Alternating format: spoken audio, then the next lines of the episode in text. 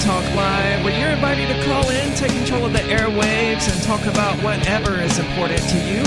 603-283-6160 if you'd like to do that. That's 603-283-6160. With you tonight, it's Aria. And Nikki. And there is a lot to talk about tonight, man.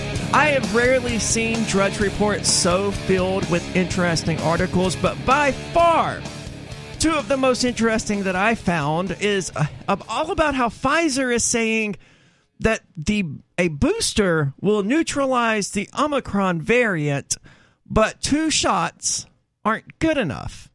And I got to get into that because I don't understand the science behind it. And obviously, this article is not going to explain the science behind it.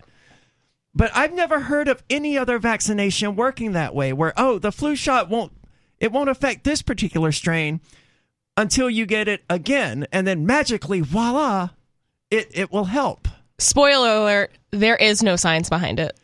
I'm assuming there isn't. I mean, I know there are some drugs that need to build up in your system and all of that, like Chantix, which I'm on right now. Yeah. It has to build up in your blood uh, or in your body or whatever so that it has achieves its ma- maximum effect. But the vaccines don't do that. Well, there are some vaccines where you would need boosters and where like it, you need like a couple doses. Like I think the hepatitis B is like that. Like you need a few doses before it actually works. Yeah. But it doesn't make sense where it'll work for this COVID variant, but in order for it to work for this new COVID variant, you need another booster. That doesn't make any sense.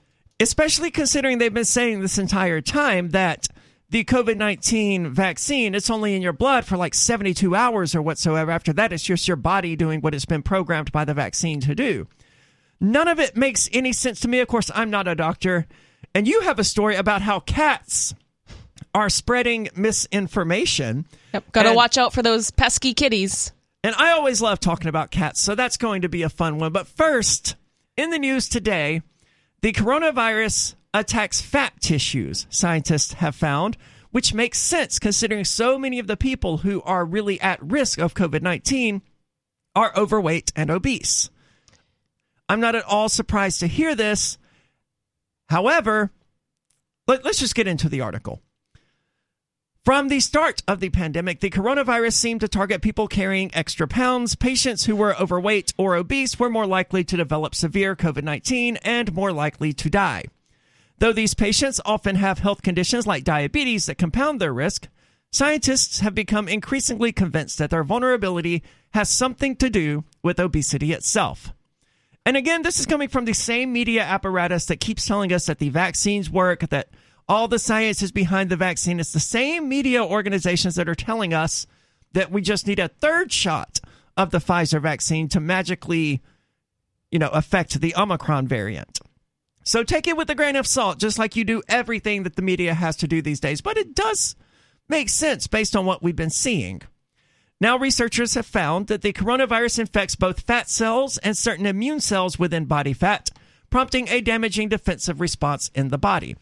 So, people who aren't overweight have fewer cells for the coronavirus to attack. And this is what I was kind of thinking because, you know, I, I've seen a lot of critically ill patients to begin with that came down with COVID, and it seemed like the ones that were at a healthy weight or underweight even if they had COPD and renal failure and heart disease, you know, all these other things that would make them very high risk to die from COVID, it seemed like the skinnier patients weren't, they were coming back to the regular unit and they were fine.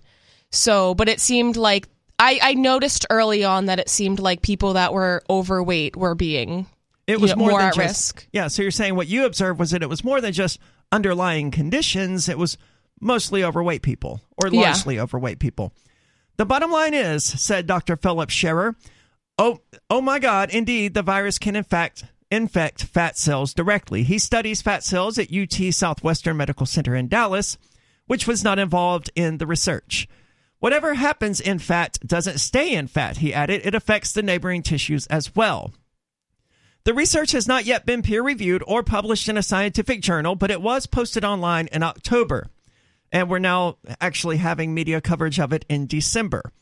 If the findings hold up, they may shed light on, not just on why patients with excess pounds are vulnerable to the virus, but also on why certain younger adults with no other risks become so ill. Because there's an article that I had like a week ago that we never got into about how obesity continues to be on the rise in younger Americans. Something like 43% of people under 13 were overweight or something like that.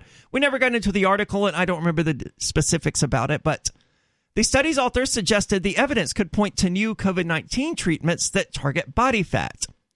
Maybe that's the Achilles heel that the virus utilizes to evade our protective immune responses by hiding in this place, this place being fat. It seems to me like instead of doing all of that, it would be easier to tell people, hey, go lose some weight. And I realize that, you know, that's a tall order for the people who just sit there on the on the couch all the time, but I don't understand how one becomes that overweight. I, I really don't. So I am like mildly obsessed with watching like YouTube snippet videos of like TLC and, you know, Barcroft TV, stuff like that. And I really like the ones where it's like weird medical conditions or like overweight people. And there was one woman, ah, I forget how much she weighed, but it was like, I remember the do- the physician that was at her house saying that this makes you one of the biggest women in the world. And I'm just thinking, like, how how does that happen? Like, and they go You're through like, about like one of these overweight people who are b- bedridden. They're so big they she could get up. Oh wow! But but some of them can't. I remember I saw an episode of My 600 Pound Life. And Jesus, how this- does that happen? Yeah, this lady was moving across country and they literally needed to move her in like a U-Haul truck. They put a mattress in the back of the U-Haul truck and she had to lay flat on her belly like she couldn't even sit up. And it's just it's wild to me. Yeah. Especially I don't know, I being like an active person with like always having like careers where I have to like run around and I'm very conscious of what I eat.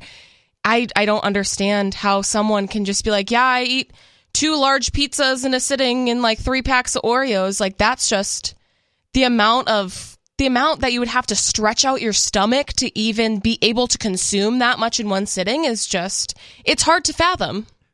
It is. I mean, I eat as much as I want, basically whenever I want, and I manage to maintain a healthy body weight. I are these people. I I tend to think it's got to be because they're obsessed with eating three meals a day because that's what they've been told their entire lives. Even though it's silly to think that humans or any organism evolved to eat three meals a day, considering how how much one has to work in order to acquire a meal historically anyway in modern times it's much easier but just imagine if your cat was supposed to eat three meals a day or whatever and had to go out there and hunt for three specific mice or birds every single meal. It's it's absurd to think of humans evolving that way.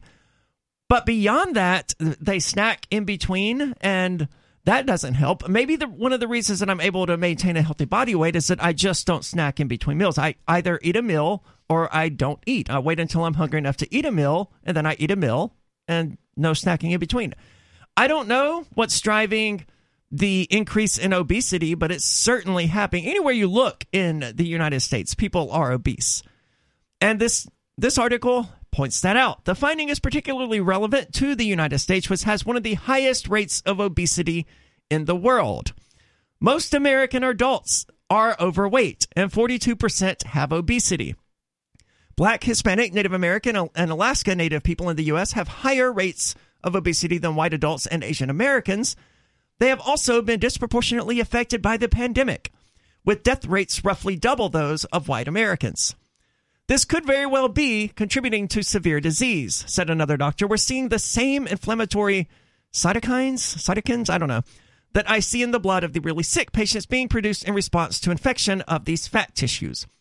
Body fat used to be thought of as an inert form of storage, but scientists now know that the tissue is biologically active, producing hormones and immune system proteins that act on other cells, promoting a state of nagging low grade inflammation even when there is no infection. And COVID 19, it turns out, targets those, those specific fat cells, and maybe that's why it's disproportionately affecting people who are overweight.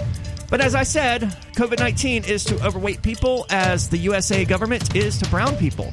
603 283 6160 if you want to weigh in. It's Free Talk Live.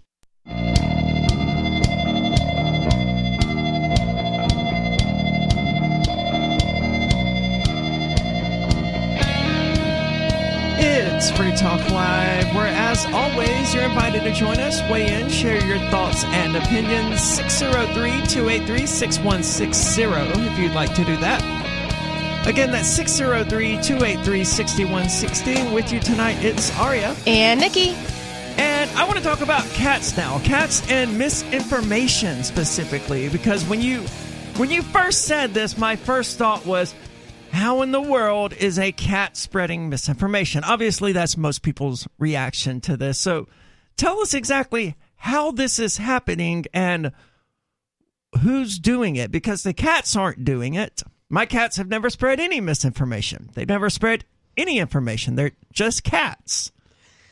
Great point. So apparently, right wing uh, news sources that are spreading in- misinformation are using cute cats online to rope people in to absorb their content. And the next thing they know, they're anti vaxxers and they don't believe in COVID or masks anymore. So apparently, that's how it works. So it's not like they're making memes of cat pictures and like laying text over them that are anti-vax or anything like that. I They're- mean, I do that, but I guess this isn't what this article is talking about. All of my cats are actually anti vaxxers. okay, that's good to know. I, I guess my mine have no opinion on vaccinations. I think, I think they're vaccinated against some stuff, but I don't recall exactly what because that was seven years ago. Yeah, no, I'm totally just kidding. My cats just like to play with their toys and beg for cheese. Cheese. Oh, yeah, they love cheese. Interesting. One of my cats likes eating um, buttermilk cookies. Ooh, that's a good one. One of my sister's cats actually has an obsession with eating plastic.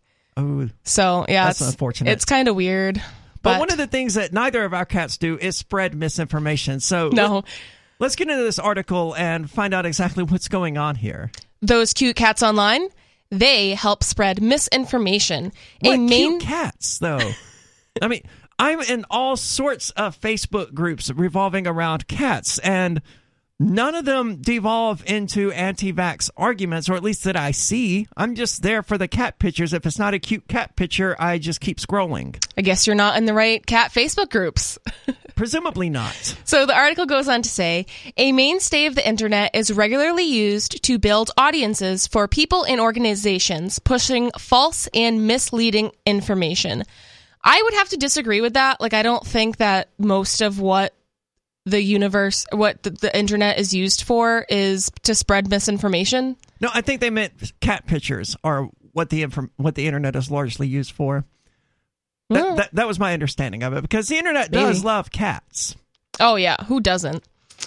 So, on October 2nd, New Tang Dynasty Television, a station linked to the Chinese spiritual movement, posted a Facebook video of a woman saving a baby shark stranded on a shore. Next to the video was a link to describe to the e- I don't know how to pronounce this Epoch Times, Epoch Times, E P O C H Times. It's it's like a Epoch, I think. Epoch. Okay. I knew I was butchering that word. A newspaper that is tied to the Falun Gong that spreads anti China and right wing conspiracies.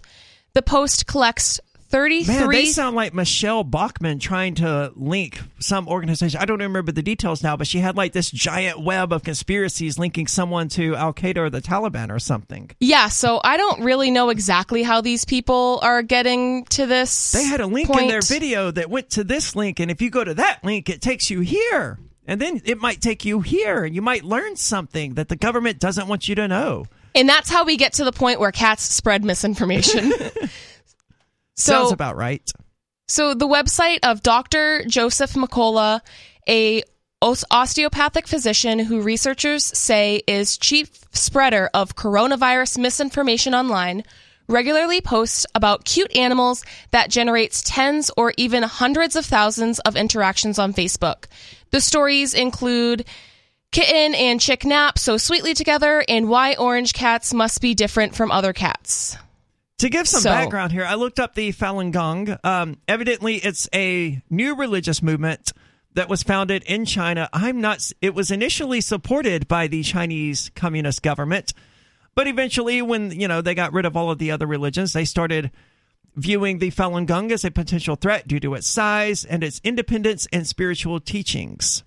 Roughly 70 million people in 1999 practiced the religion, so it appears to be a religious organization that opposes the Chinese government. I have a really hard time understanding how that's you know right wing. Me too. It uh, seems completely irrelevant.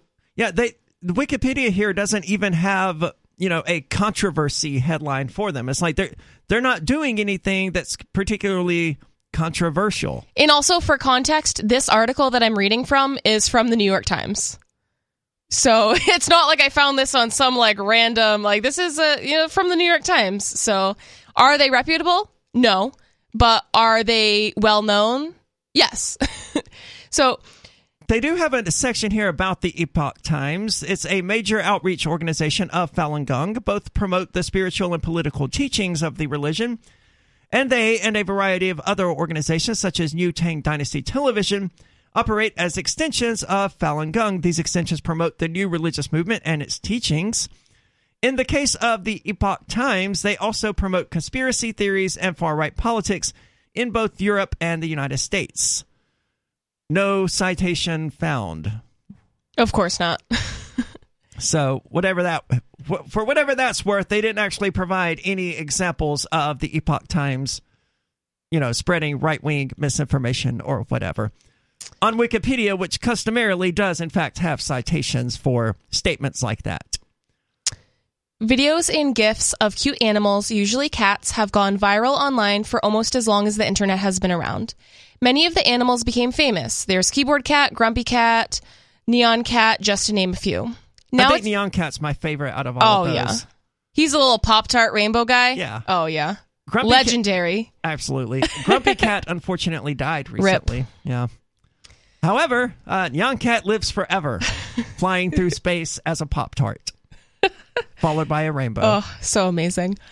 now it's becoming increasingly clear how widely the old school internet trick is being used by people and organizations peddling false information online, misinformation, researchers say.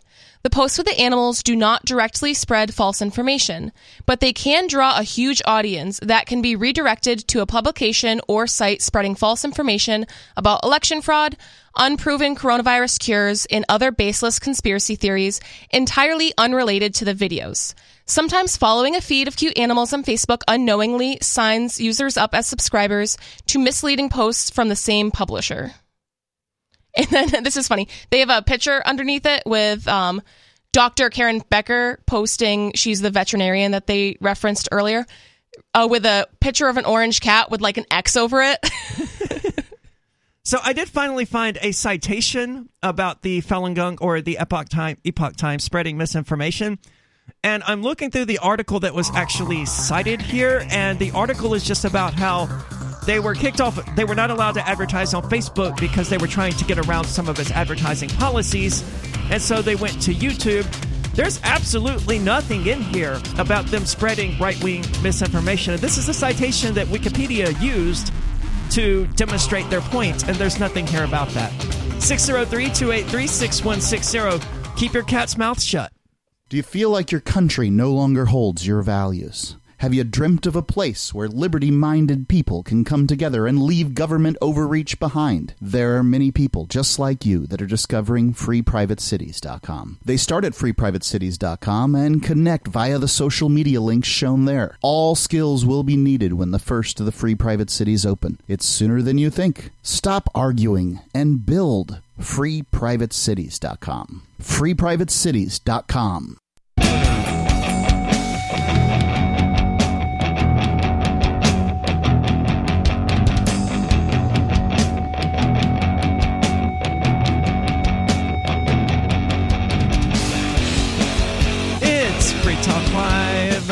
invited to join us. Share your thoughts and opinions. 603 283 6160 if you'd like to do that. That's 603 283 6160. And I'm not sure, but I suspected when I posted the title that it was going to get us suspended from a the title of the video for those who aren't watching on video feeds. I suspected it was going to get us, you know, suspended from a few platforms because it was something like COVID is to fat people as the USA is to brown people, which is going to set off some automatic censors, I would imagine, but I, I don't really care because Odysee is what we really care about, and they're not going to censor us for silly titles like that. You can find our channel at video.freetalklive.com. That takes you directly there. We're not on YouTube right now because we've already.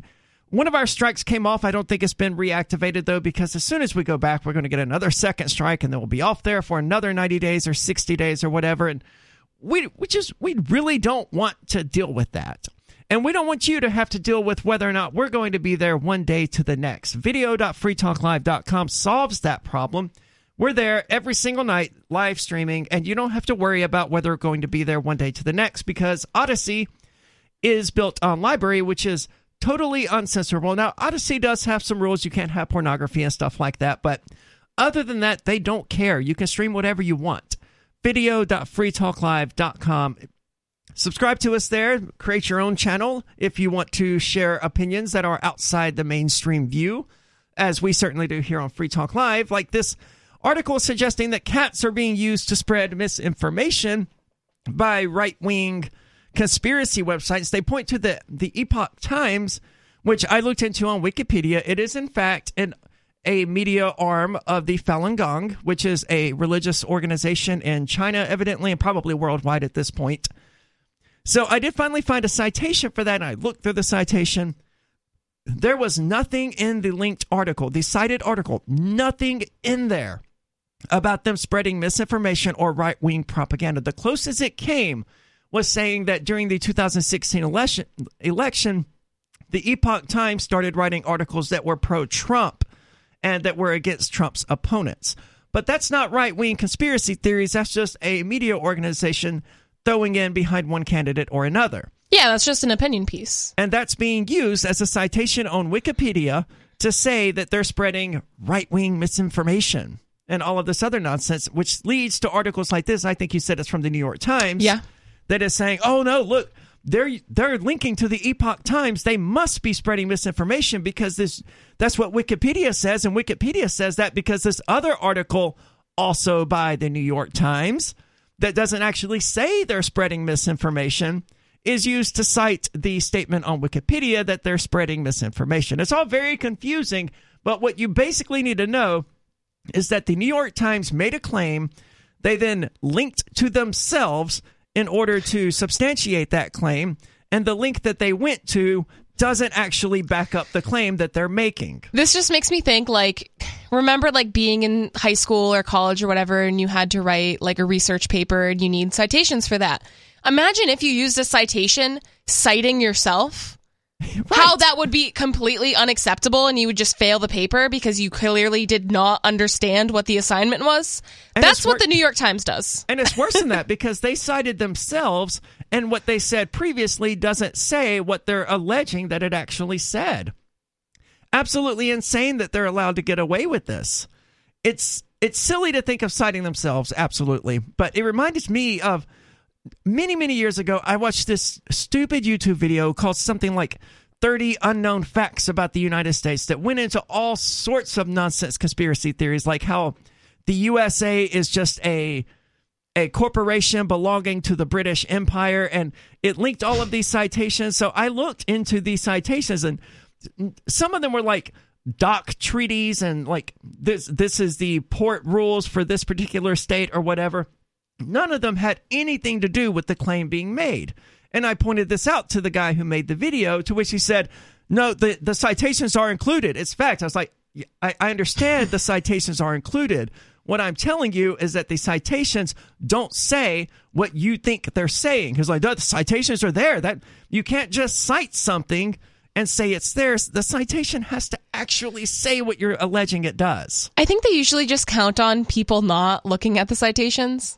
They do, but I mean, once someone does, you think they'd be like, oh, okay, well, I need to either find a different BS citation or I need to take this nonsense down. But this and this person, worse, their username was like truth seeker or seeker of truth or something like that. Like, dude, you're clearly not looking for the truth here, or you would have had the intellectual curiosity to click some of these citations that some of which weren't even possible to find because they were executive orders or they were SBs or something. I don't remember now. That was six or seven years ago, but you couldn't find some of them because they weren't publicly available. And you can't use a secret government document that the public doesn't have access to as a citation, uh, which there's no evidence the document exists in the first place. As, exactly. As citation in your claim. It's not how citations work. And the New York Times should know better, but they clearly don't. And because of this, they're alleging that cats are being used by some organization that provides a link to the Epoch Times somewhere on their website or in their video description and because the New York Times said so, the Epoch Times is spreading misinformation and right wing propaganda. So, in another attempt to try to give this article any ounce of credibility, they're referring to Melissa Ryan, chief executive of Card Strategies, a consulting firm that researches disinformation, she says this kind of engagement bait helped misinformation actors generate clicks on their pages, which can then make them more prominent in users' feeds in the future. That prominence can drive a broader audience to the content with inaccurate or misleading information. The strategy works because the, flat, the platforms continue to reward engagement over everything else, Miss Ryan said. So basically, what she's saying is that if people regularly go to this YouTube channel to watch their cat videos or whatever, then the YouTube algorithm is more likely to promote to random other people their misinformation videos. I don't think that that's the way the YouTube algorithms work. I think it's more video specific than that, and it would yeah it's more about interests rather than channels. So if you're not interested in right wing misinformation, which again, I've seen no evidence to suggest that the Epoch Times spreads right wing misinformation, then it would recommend it to you. But if you're interested in cat videos, it's more likely to show you cat videos. Yeah, you're just going to get different cat videos from different channels. You're not going to get different content from that same channel where you watched the first cat video. That is not that's not how the algorithm works. Yeah, as far as my experience of using YouTube goes, that it's absolutely not how it works. Yeah.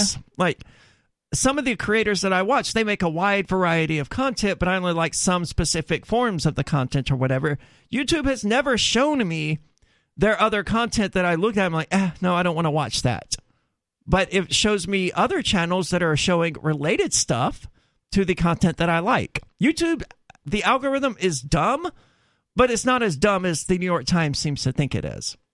Yeah. Where it can be tricked by just uploading a cat videos and then suddenly I mean, if it was that easy, we we at Free Talk Live would have started uploading cat videos a long time ago. If it was that easy, I'd be famous already. Right, it, everyone would be like because it wouldn't take a genius to figure this out. Like, oh, okay, all I have to do is upload a bunch of real. I can just steal a bunch of really cute cat videos. It doesn't matter because it's YouTube and it's who's going to sue you for the intellectual property rights over a cat video. Yeah. I think that these publications were already very popular before and they whoever is posting these videos just likes cute animals like most people do. So they just every once in a while, "Oh, let's post a cute cat video." I don't think it is with the intention to grab more like a larger audience. I think you They're raise, just trying to post whatever they want to post. Yeah, you raise a really good point about how, how, in the world we live in in 2021, someone uploading cat videos to YouTube could somehow be contorted by a mainstream media source as being a nefarious act meant to undermine democracy and truth and the media and trust in the establishment. What have we become? 603 283 6160. There's more coming up. It's Free Talk Live.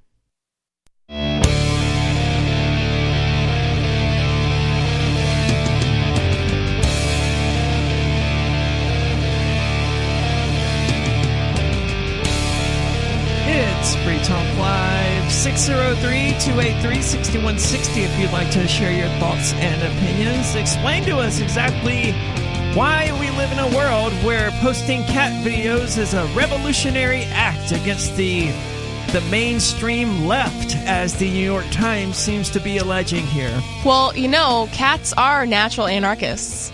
So. They, they certainly are. Uh, th- there's no doubt of that. Um, atheists and cats and libertarians or anarchists, they're all sort of they have the same mentality. We're just like trying to put them all into a single group is impossible. and trying to herd them is absolutely impossible. And that's one of the reasons that I think I get along so well with cats, right?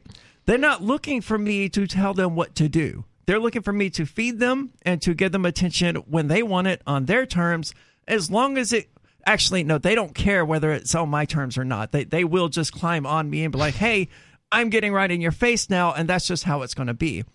But if I wanted to, I could no, because I have like shoved them off and they just get right back on. They don't take the hint. But so they're I don't know. Are they cats? I mean, are they anarchists or are they monarchs?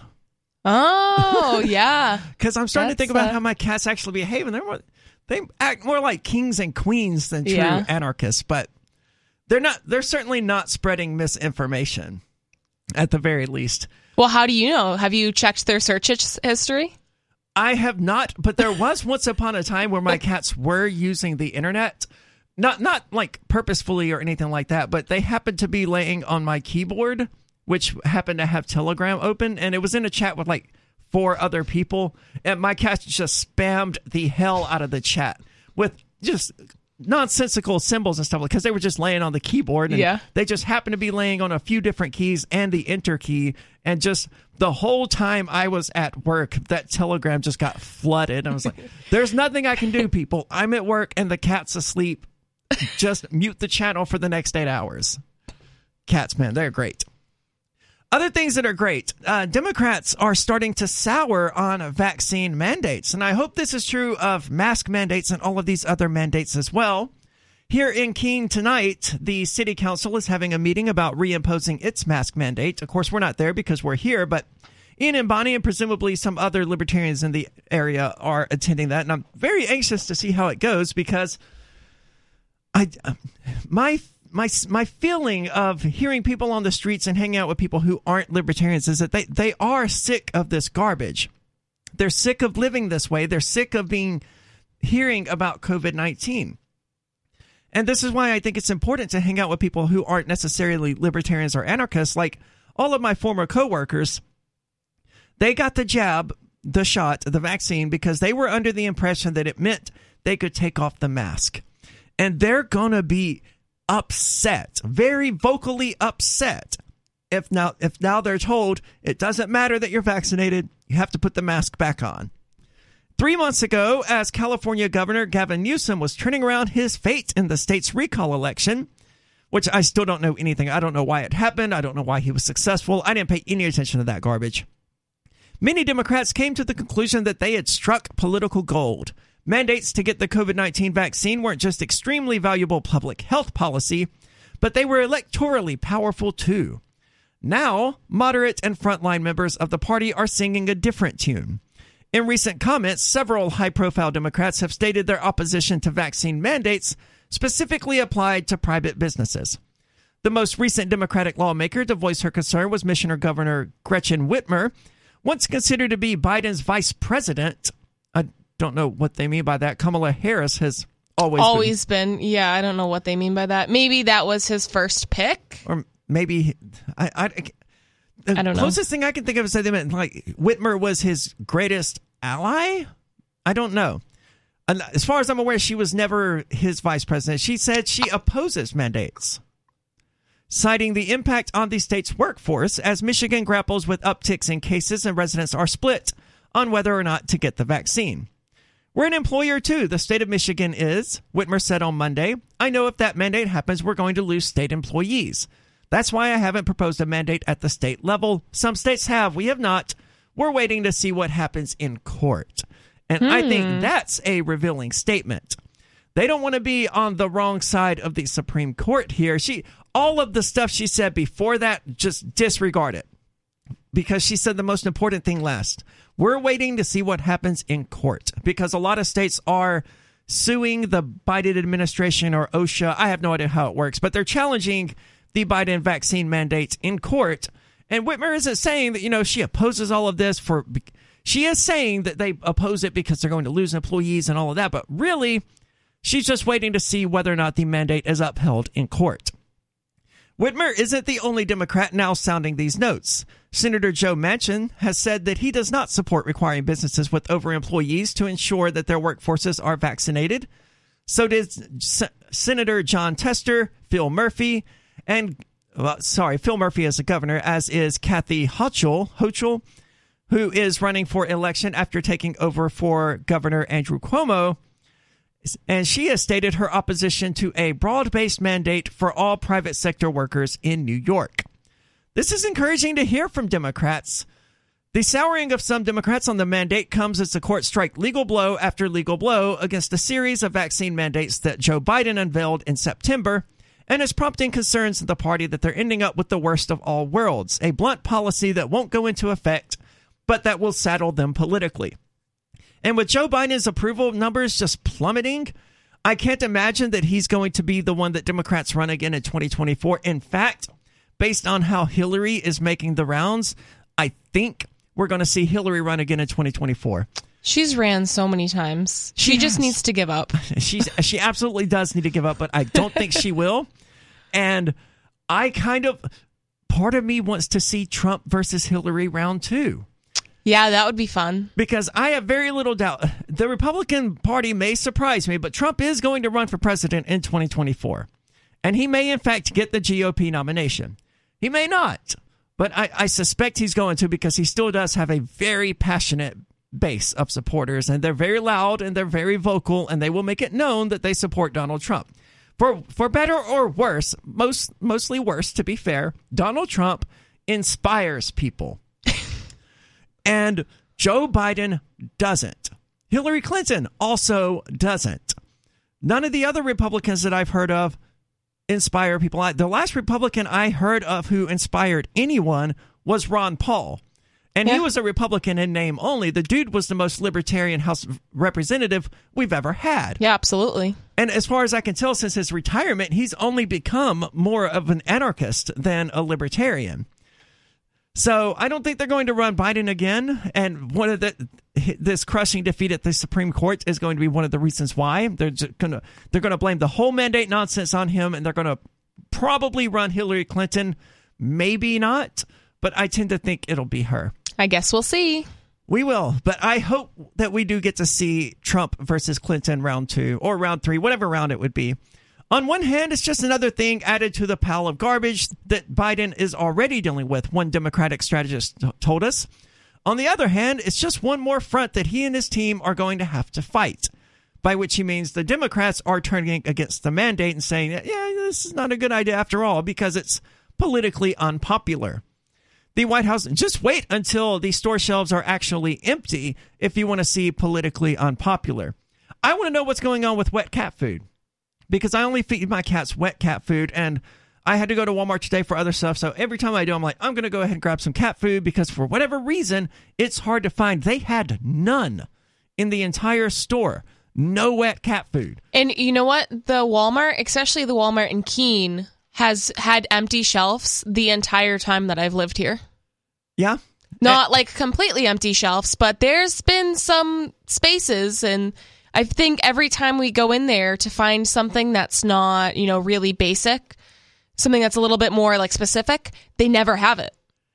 I hear that's the case with a lot of grocery stores as well. Like Yeah. I don't do a lot of grocery shopping, obviously, but you know, Ian has been doing so lately, and he tells me all about how the Aldi's has empty shelves and all these other Yep. places have empty shelves. I'm like, man, just wait. If these people aren't happy with the way things are going right now, just wait until that unemployment actually kicks in because you fired the people who were unwilling to get vaccinated. Speaking of which, hospitals in Michigan's now saying, look, the state of Michigan, Whitmer, you've got to do more to help us. We don't have the staff. We need help.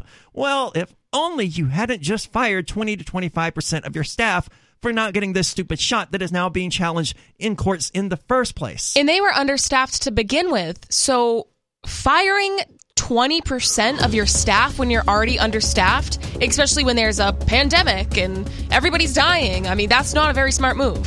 As far as I can tell, the pandemic didn't overwhelm the hospitals and didn't kill people like they said it was going to. So they're like, all right, well, let's make the hospitals go even more understaffed and then they'll be actually overwhelmed and we can blame the pandemic. But no, it's the government doing this. It's always been the government. There's more coming up here. It's Free Talk Live. Is your broken heart stopping you from being authentically happy? My name is Jeremy West, and for a limited time, I am running a free online class to teach you what most people don't know about how to deal with your feelings. the simple way to deal with your negative thinking, the key to breaking your unhealthy relationship patterns, and so much more. No more feeling like a failure who will never find true love. No more self medicating and ending up feeling even more miserable. And no more feeling like you'll never be someone who deserves an amazing partner. Sound good? You'll discover a new way to finally feel validated and loved. To stop trying to get your self worth from the very people who tear it down. And to put you in control of your own happiness so you never surrender that control to another person again in as little as eight weeks.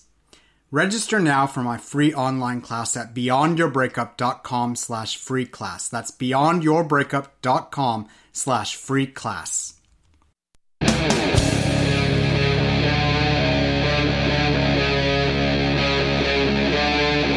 Free Talk Live.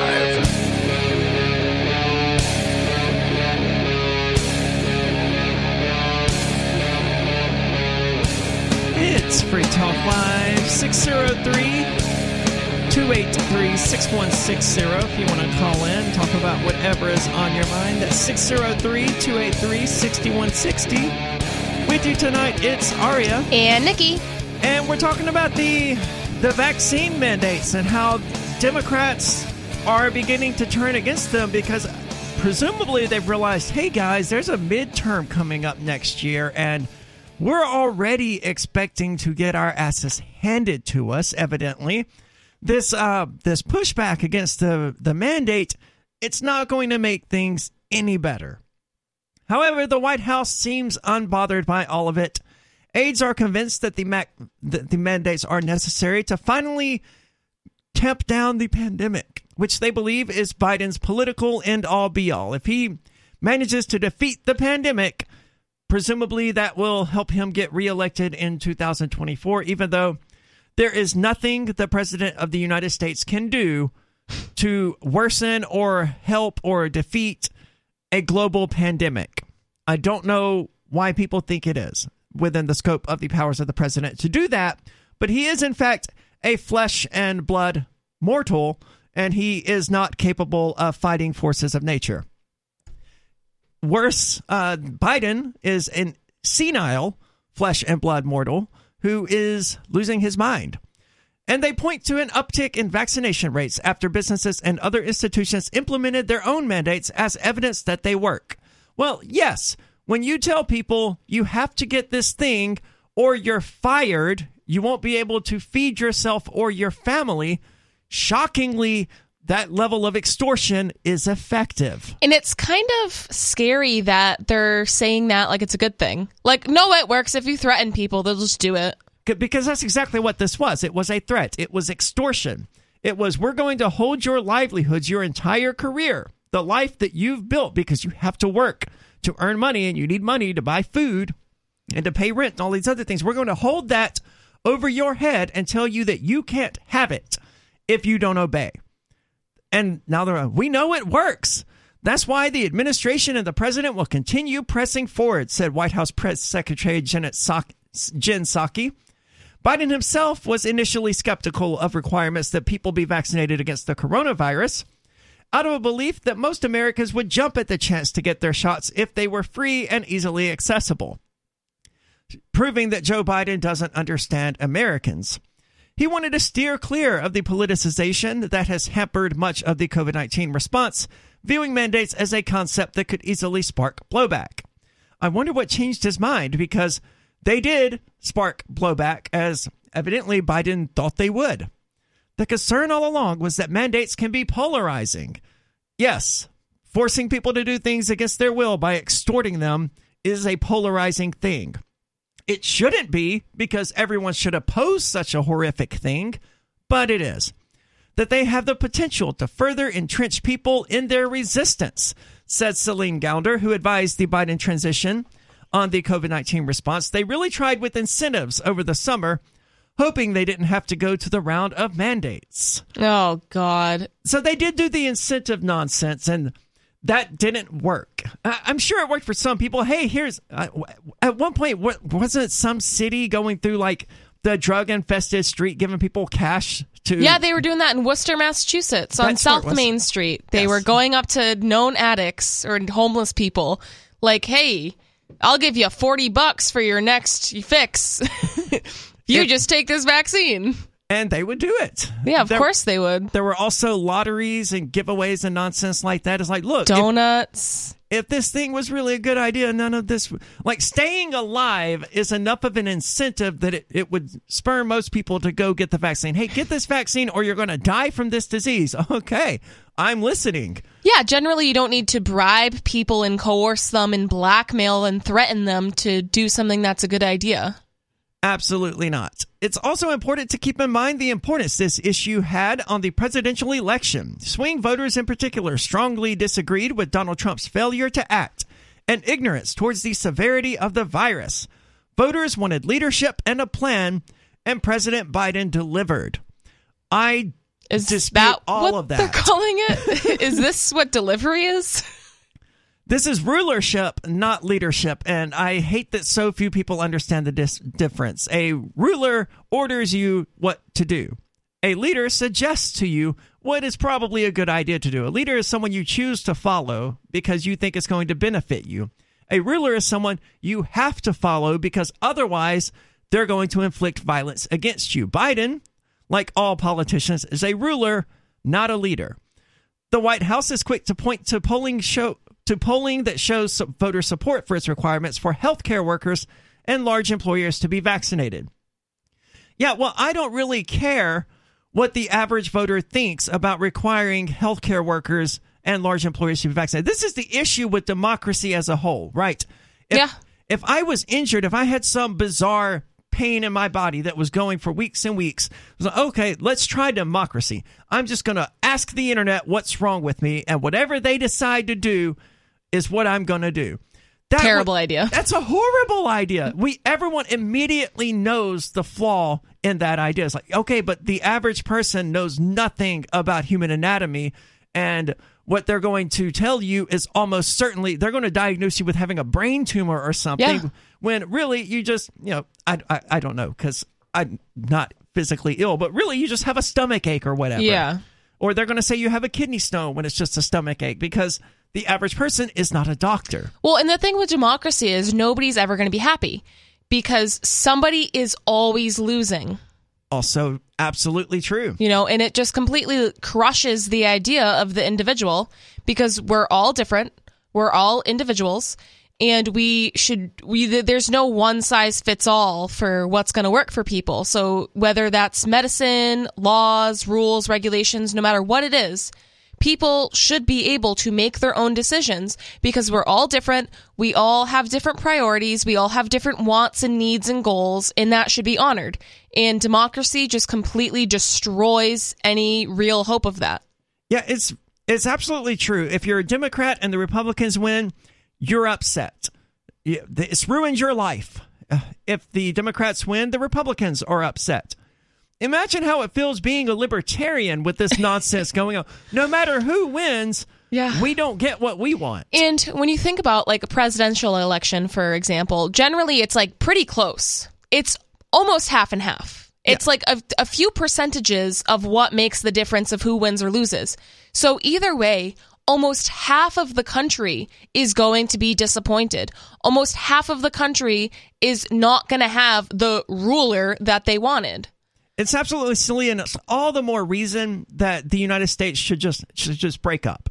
I mean, Yeah. it's a system that perpetually has roughly fifty percent of the voting population unhappy with the results, and the non-voting population, which vastly outnumbers the voting population, is upset with the results no matter what because. Whether they mean to be or not, they're not taking part in this system of oppression that we call the state.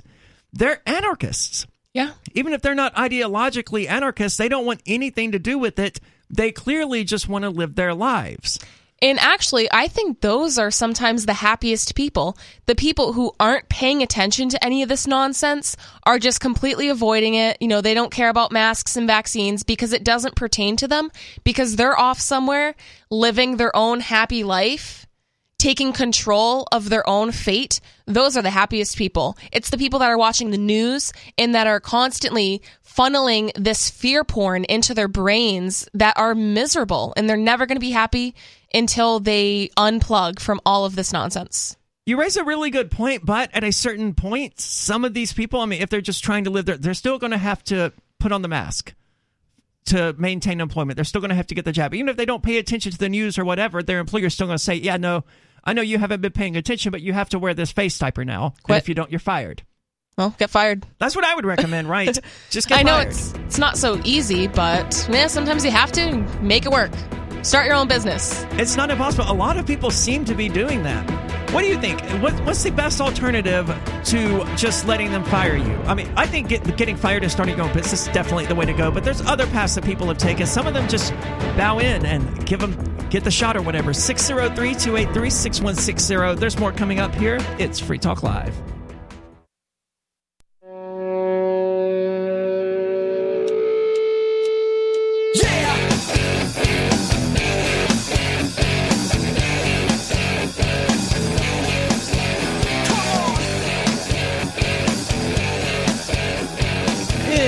Talk Live, where you're invited to share your thoughts and opinions. 603 283 6160 if you'd like to do that. Again, that's 603 283 6160. With you tonight, it's Aria and Nikki. And Bitcoin, as I understand it, is still on sale, so you can get it now over at Bitcoin.com. Evidently, you can buy Bitcoin directly from Bitcoin.com. So if you want a safe, reliable way to secure it, Bitcoin.com has it for you. And if you just need to learn about cryptocurrency and Bitcoin and you're sitting there wondering, what is this blockchain stuff that my grandkids keep talking about? Click just getting started at the top of the page there. Bitcoin.com. Just take a few minutes out of your day to watch a couple of short videos. It'll teach you the basics. But if you already know about cryptocurrency and want to stay up to date, news.bitcoin.com has all of the news and headlines that you would ever want. News.bitcoin.com. You can stay as alert as you need to because the cryptocurrency world is an ever evolving space and it's important world changing technology. So it's time, if you haven't already, get on over to bitcoin.com. Let's go to the phones. We have Sarah calling from New Mexico. Sarah, you're on Free Talk Live. Yes, um, I'm one of those um, believers that the lunar landing was a big hoax. That it's a big lie, and there's um. Why? No, why do you believe that? Well, I heard it from um, a lot of people, but it also well, it was a means. It was a way to convince the world that the so-called free world was superior to the communist world at that time.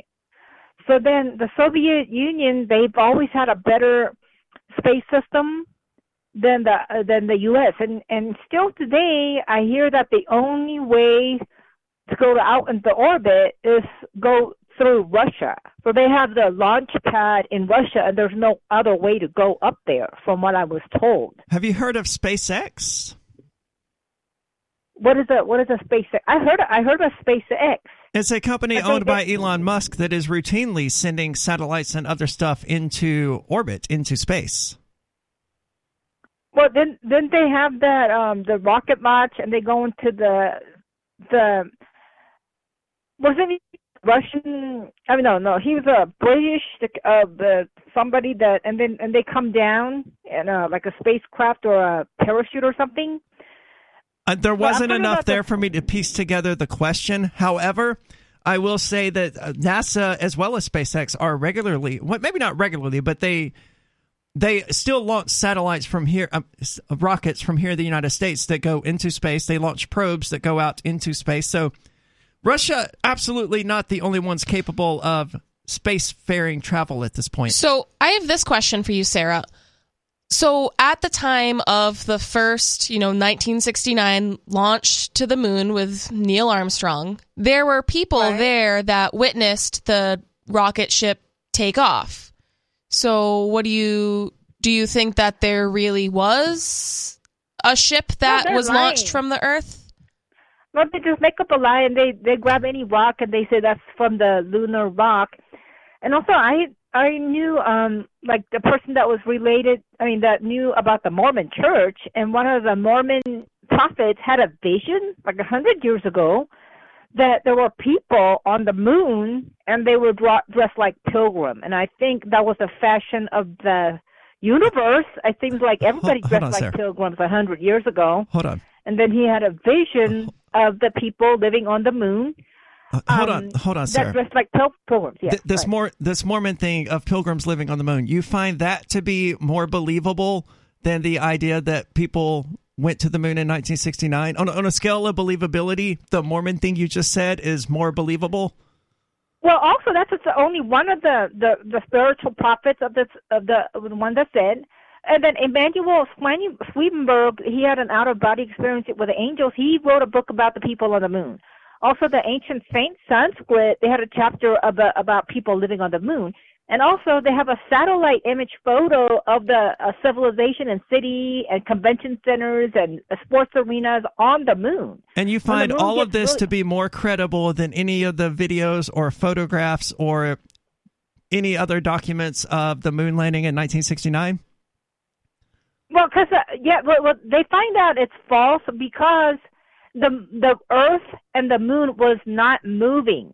Because the Earth is moving at how many miles per hour? So if you were at actually at the Moon, you can see the Earth rotating, and also the Moon the Moon ha- is moving around the Earth, even though it's once once every thirty days.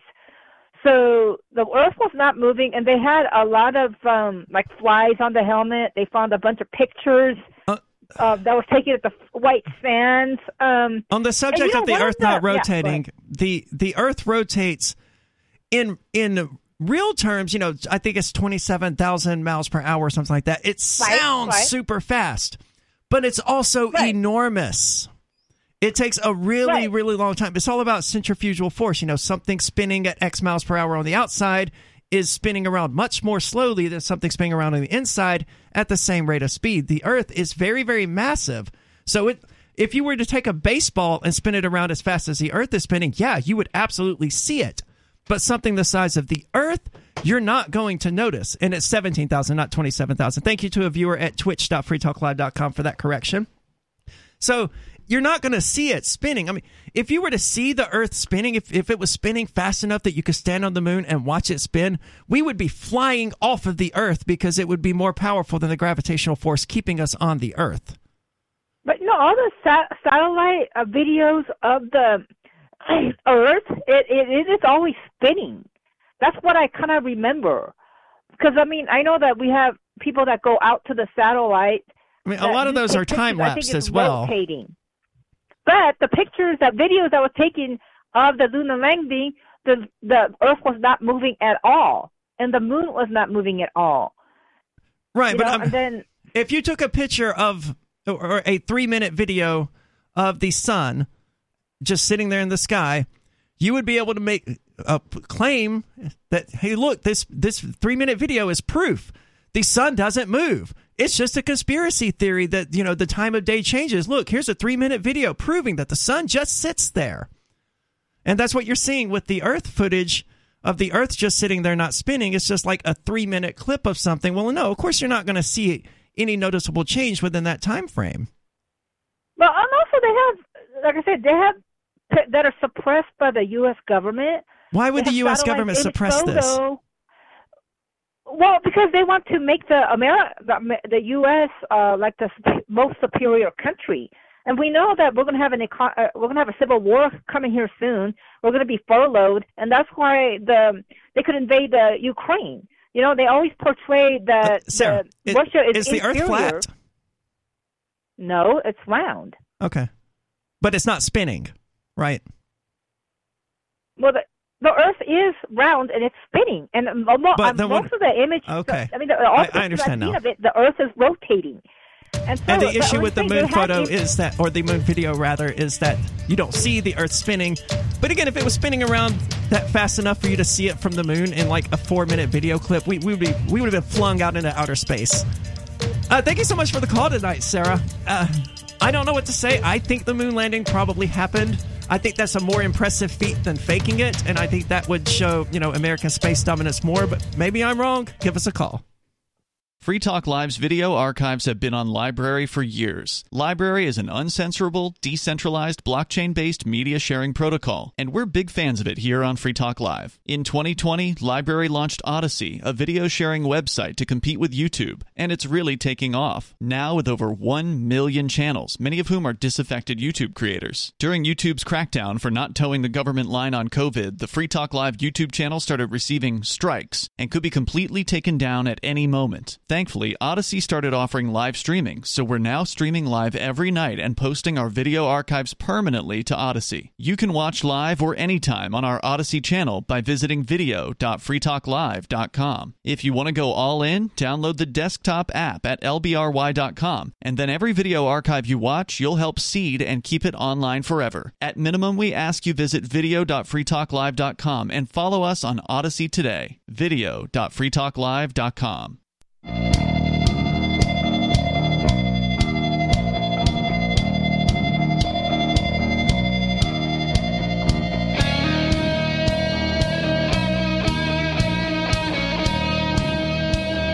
It's Free Talk Live, where you're invited to join us. 603 283 6160 if you'd like to do that. That's 603 283 6160. With you tonight, it's Aria, And Nikki. and we're raising funds with Give Directly, the first nonprofit that allows you to give money directly to people living in extreme poverty. They locate recipients in need and use mobile money to send them cash with no strings attached. So they've helped more than 1 million people, delivering more than $400 million over the last decade. And research shows that giving cash to people living in poverty can help drive a range of important positive changes in their lives, like employment, nutrition, health, and education. Give.freetalklive.com will take you directly there. And there it will also point out to you that Free Talk Live is matching your donations one to one up to $30,000. So if you're feeling generous this holiday season, there's no better way to help families in Kenya. This is going directly to families in Kilifi County and Bomet County in Kenya. Give.freetalklive.com. Now, Sarah brought up an interesting thing, I guess I will call it, and we were talking about it during the break. Evidently, there are it, it's not just the earth is flat the moon landing was fake some people believe the moon isn't real and it took a little bit 'cause i had never heard this before so i want to get into it there was a three hour presentation according to this article it was a flat earth conference so it's already in Already sounds end. legit. and it, which contended that the universe is a giant egg, not egg shaped, but a giant egg. There was a Manchester musician who posited that the Earth is the shape of a diamond, and yet another who believes that the moon is a projection. Welcome to Flat Earth UK Convention. When people ask me what I believe, I can't say that I believe in anything 100%. Gary John tells the audience during his opening address, apart from that we don't live on a globe. So the only thing he believes 100% is that the earth is not a globe. That unshakable belief is one of the few points of total agreement for the 200 strong audience at this week's gathering. See, I always thought this was just nonsense, like like this flying spaghetti monster people, right? They're like they're just making a joke here. No, No, they're serious. these people actually believe the Earth is flat. There is less consensus, however, on what form the Earth actually takes. Some believe it to be a disk with the Arctic Circle in the middle, which is one I've never heard. I've always heard that the Arctic Circle is surrounding the flat Earth. Some believe that the circle is under a dome, above which there may or may not be an expanse of water. Others believe the Earth is just one in a series of ponds in a vast expanse of ice. And others still believe that the Earth exists beneath four cosmic rings within a giant egg shaped universe. Most do not believe in space. None believe mankind has ever traveled there, which is why I asked Sarah whether or not she was a flat earther. She was the one who got me down this rabbit hole because I I don't know a whole lot about why these people believe the earth is flat or any of that stuff, and I I know that if you believe the earth is flat, you can't believe in the moon landing because Yeah. it, one directly disputes the other. One speaker, the musician Darren Nesbitt, dismisses the circular model of the Earth entirely, correctly critiquing that the sun would have to travel faster in the south to make it around the outer edge of the circle, which does not match our observations. You can't trust YouTube, he implores the audience during his talk. You have to be your own authority. So, who did, where are these people finding these videos and where are they getting their evidence if it's not YouTube? Because it's not going to be from scientific journals and stuff like that. So, they've already ruled those out. Then you have to rule out YouTube as well. I don't know where else you can find, quote, evidence supporting the flat earth theory. You know, and I, I respect their distrust of authority and the mainstream narrative and, you know, what they're told in public school. Like, I totally can get down with that. But I think if there was anything I didn't believe, I just feel like at this point, especially, we have so much evidence for space and the different planets and the moon. I mean, you can literally just look at it. So Yeah. I think that's like a pretty solid Well, according to them, know? that's just a projection. Projection of what? The Earth? Of what? What is it a projection of? Maybe the article will get into it, but I I think it's just they're imagining NASA or whoever with why why what would what would be the point? If if we lived in a dome or whatever, some surface onto which they could cast a projection, what would they gain from casting a projection of what we call the moon onto the dome? And you know what? It's like NASA spends like how many billions of dollars a year just to like fool everybody? You know, it's I get the spending a lot of money on space exploration and you know the advancement of science, like that makes sense. But what is the point of spending all this money just to do nothing and just fool us all? Like NASA is just like another like space Hollywood and they're not actually sending people up into space. All the rockets are there's just so many inconsistencies with these theories and it seems like the story that we're told and the evidence we're given about space being real and you know everything as we kind of know it now that seems to be more consistent than the earth is flat the moon's not real and space isn't real like there's just so many inconsistencies there I, I kind of hope I'm wrong here, but I suspect that most of our listeners and viewers are not flat earthers. But if one is, please call in and, ex- and explain to me what is supposed to be gained from either A, faking the existence of the moon, or faking the entire universe into being a globe that's orbiting a sun. What is to be gained from NASA and the government doing that? The Earth, according to Nesbitt, is more likely a diamond shape with east west travel facilitated by 4D space time warps along the edges, allowing for a Pac Man version of reality, where a traveler might sell off one side of the screen and appear at the other side. oh that's pretty cool i I've heard- love pac-man I've heard this theory before about the shape of the universe or about the nature of the universe because it's so big and massive that we really don't know. Yeah. But in and we we still don't know whether or not the universe is finite or infinite. Either one of those possibilities blows the mind when one stops to think about it, but if it's finite, it could very well be like that where you go too far in one direction, you pop out the other side. It seems unlikely, but we really just don't know. But the earth I mean, people did this back in, you know, the 13th, 14th century. They just like set sail and discovered, oh, you know what? I can't go all the way around this thing.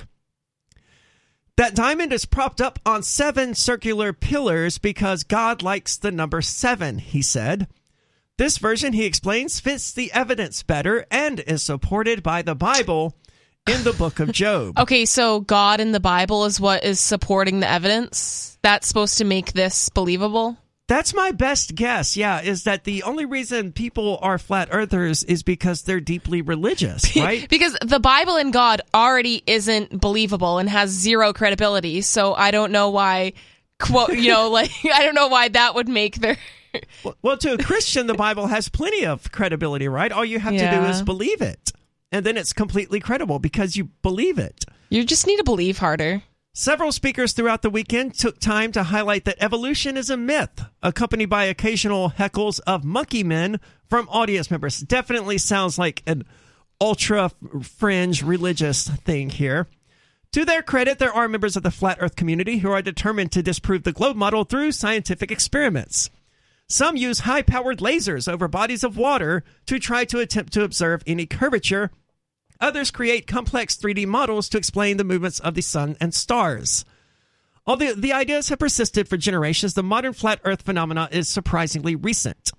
With some dispute, hold on. When I first encountered the community in 2013, flat arguments, flat Earth arguments played out on a fringe message board. Well, they're they're still playing out on fringe message boards. The only difference is the internet has grown, and it allows these communities to more effectively interact with one another.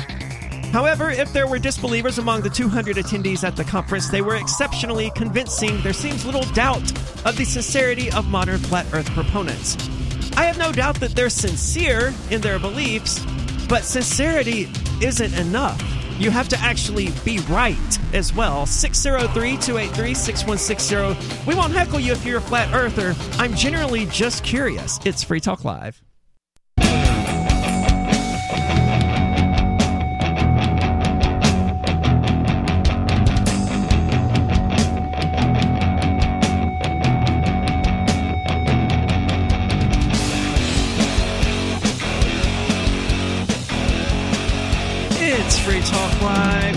Calls and thoughts are welcome. 603 283 6160 if you'd like to share them. That's 603 283 6160. With you tonight, it's Aria. And Nikki.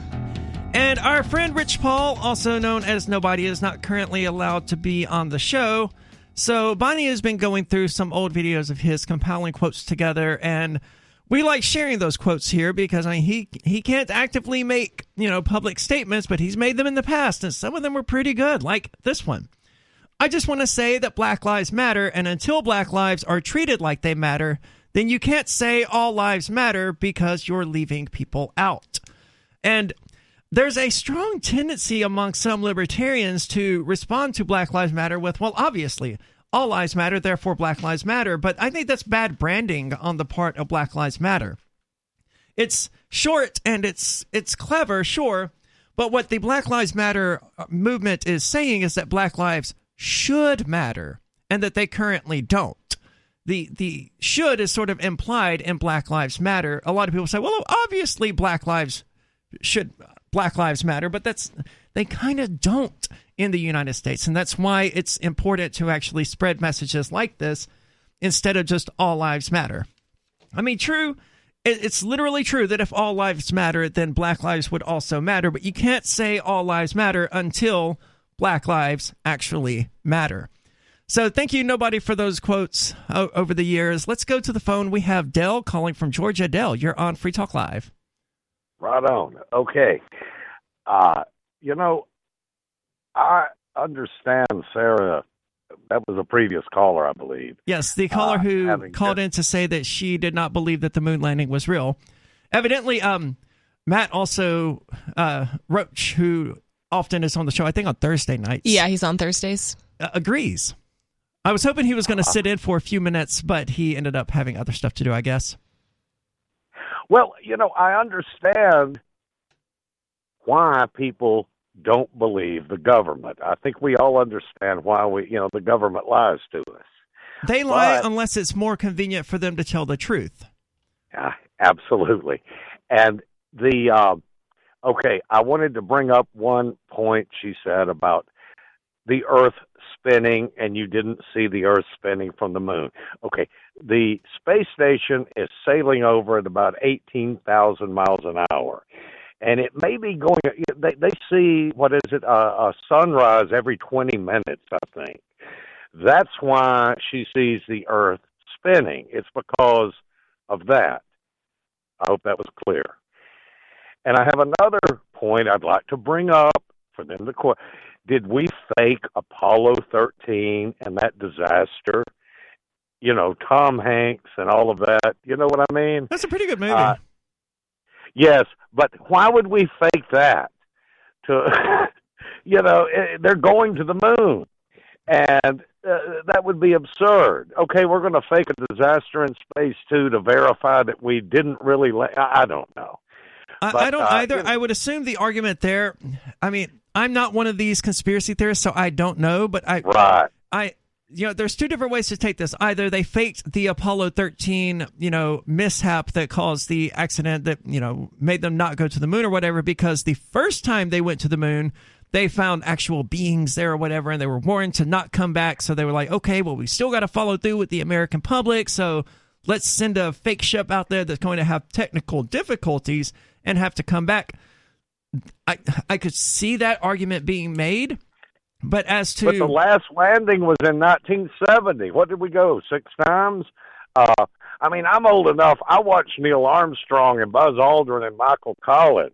They, I wanted to be Neil Armstrong when I was six years old, and uh, but you know, the, you know, we had the moon buggy, and uh, you know, I don't know, um, uh, but uh, I think Sarah is about the same age, well, maybe a little younger. So, but still, she would have, you know, have been aware of the moon landing. Thank you so much for the call tonight, Dell.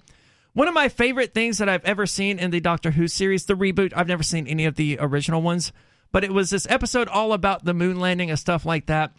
And the doctor pointed out as they were showing the clip that every single human being for the rest of eternity as humans explored the stars and other planets and colonized them every single one at some point in their lives would watch that video of Neil Armstrong on the moon. And that's a beautiful thing. And it doesn't matter whether you're from Russia or China or the United States or whatever. Sure, the United States was the first one to do it. I think so far they've been the only one to actually put people on the moon, but it doesn't matter. The United States didn't put people on the moon. Human beings went to the moon. And I think that's an important sentiment because before we can go anywhere else, we have to go to that closest rock. Yeah, And exactly. that closest rock is the moon. And whether I'm wrong or not, I view it as hopeful for the long term future of humanity that can't just sit here on Earth forever because Earth is going to die. And if human beings, and, and that's not a conspiracy theory, that's a scientific fact. It may be very far off, billions of years from now, but it will happen. If humans never figure out how to get to the moon, then they never figure out how to get anywhere else. And I tend to think humans will ultimately solve those problems. Maybe they won't. So, getting back into the story about the flat earth and all of this stuff, it doesn't really say a whole lot.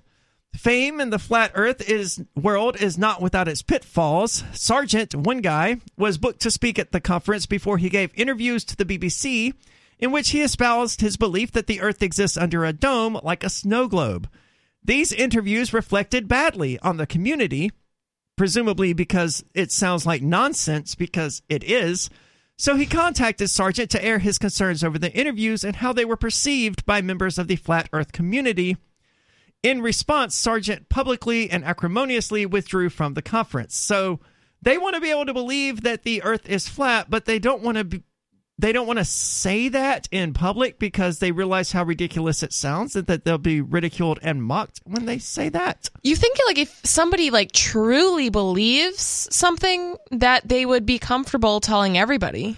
That's, you know, like if you think you're right and you think that you have the evidence to back it up, why are you ashamed of that belief? You know, like why wouldn't you feel comfortable with other members of your community voicing similar things? Well, as you seem to be finding on Facebook, this seems to largely be an ultra religious phenomenon. Yeah, I'm waiting approval into a Facebook group.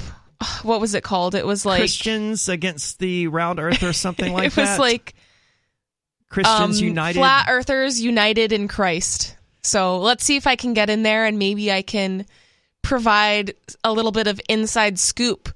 I mean, that's the only explanation I can think of of why anyone would believe that the earth is flat. Because, I mean, if you read the Bible, the Torah, the, the Quran, or any of these others, I mean, they, they don't explicitly say that the earth is flat, but the stories that they tell and the descriptions they use only make sense if the earth is flat.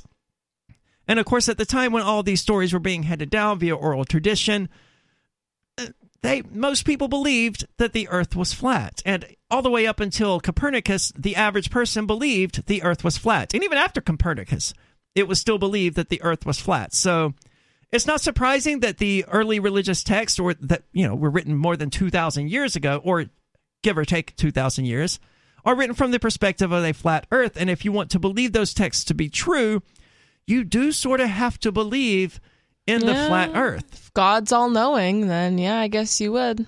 and you know I can I can respect them from that point of view. Okay, you're you're riding this crazy train no matter where it goes. I I can respect Consistency. that. Yes. But if you want to be a Christian pointing to the Bible as an authority and just say, oh, well, it's it's misleading in these descriptions about the earth being flat. No, either go all in or go home. That's my point of view. And it seems these people have at least gone all in. Uh, one guy dedicated his talk to, quote, debunking the debunkers, dismissing arguments from globalist physicists like Neil Tyson, who I hate for entirely different reasons. It was hard not to be charmed by this person's charisma and confidence as he took us through some of his refutations of the criticisms leveled at his theories.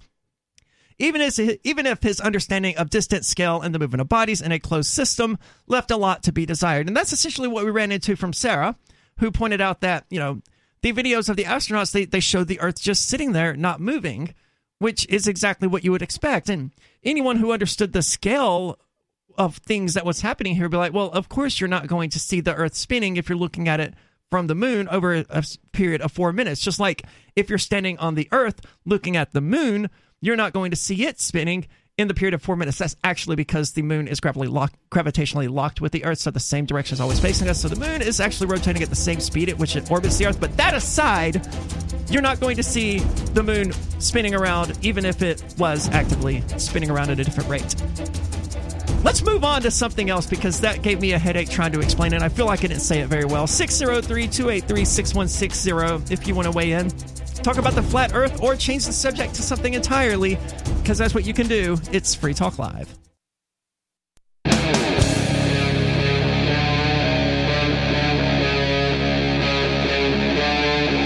Free Talk Live.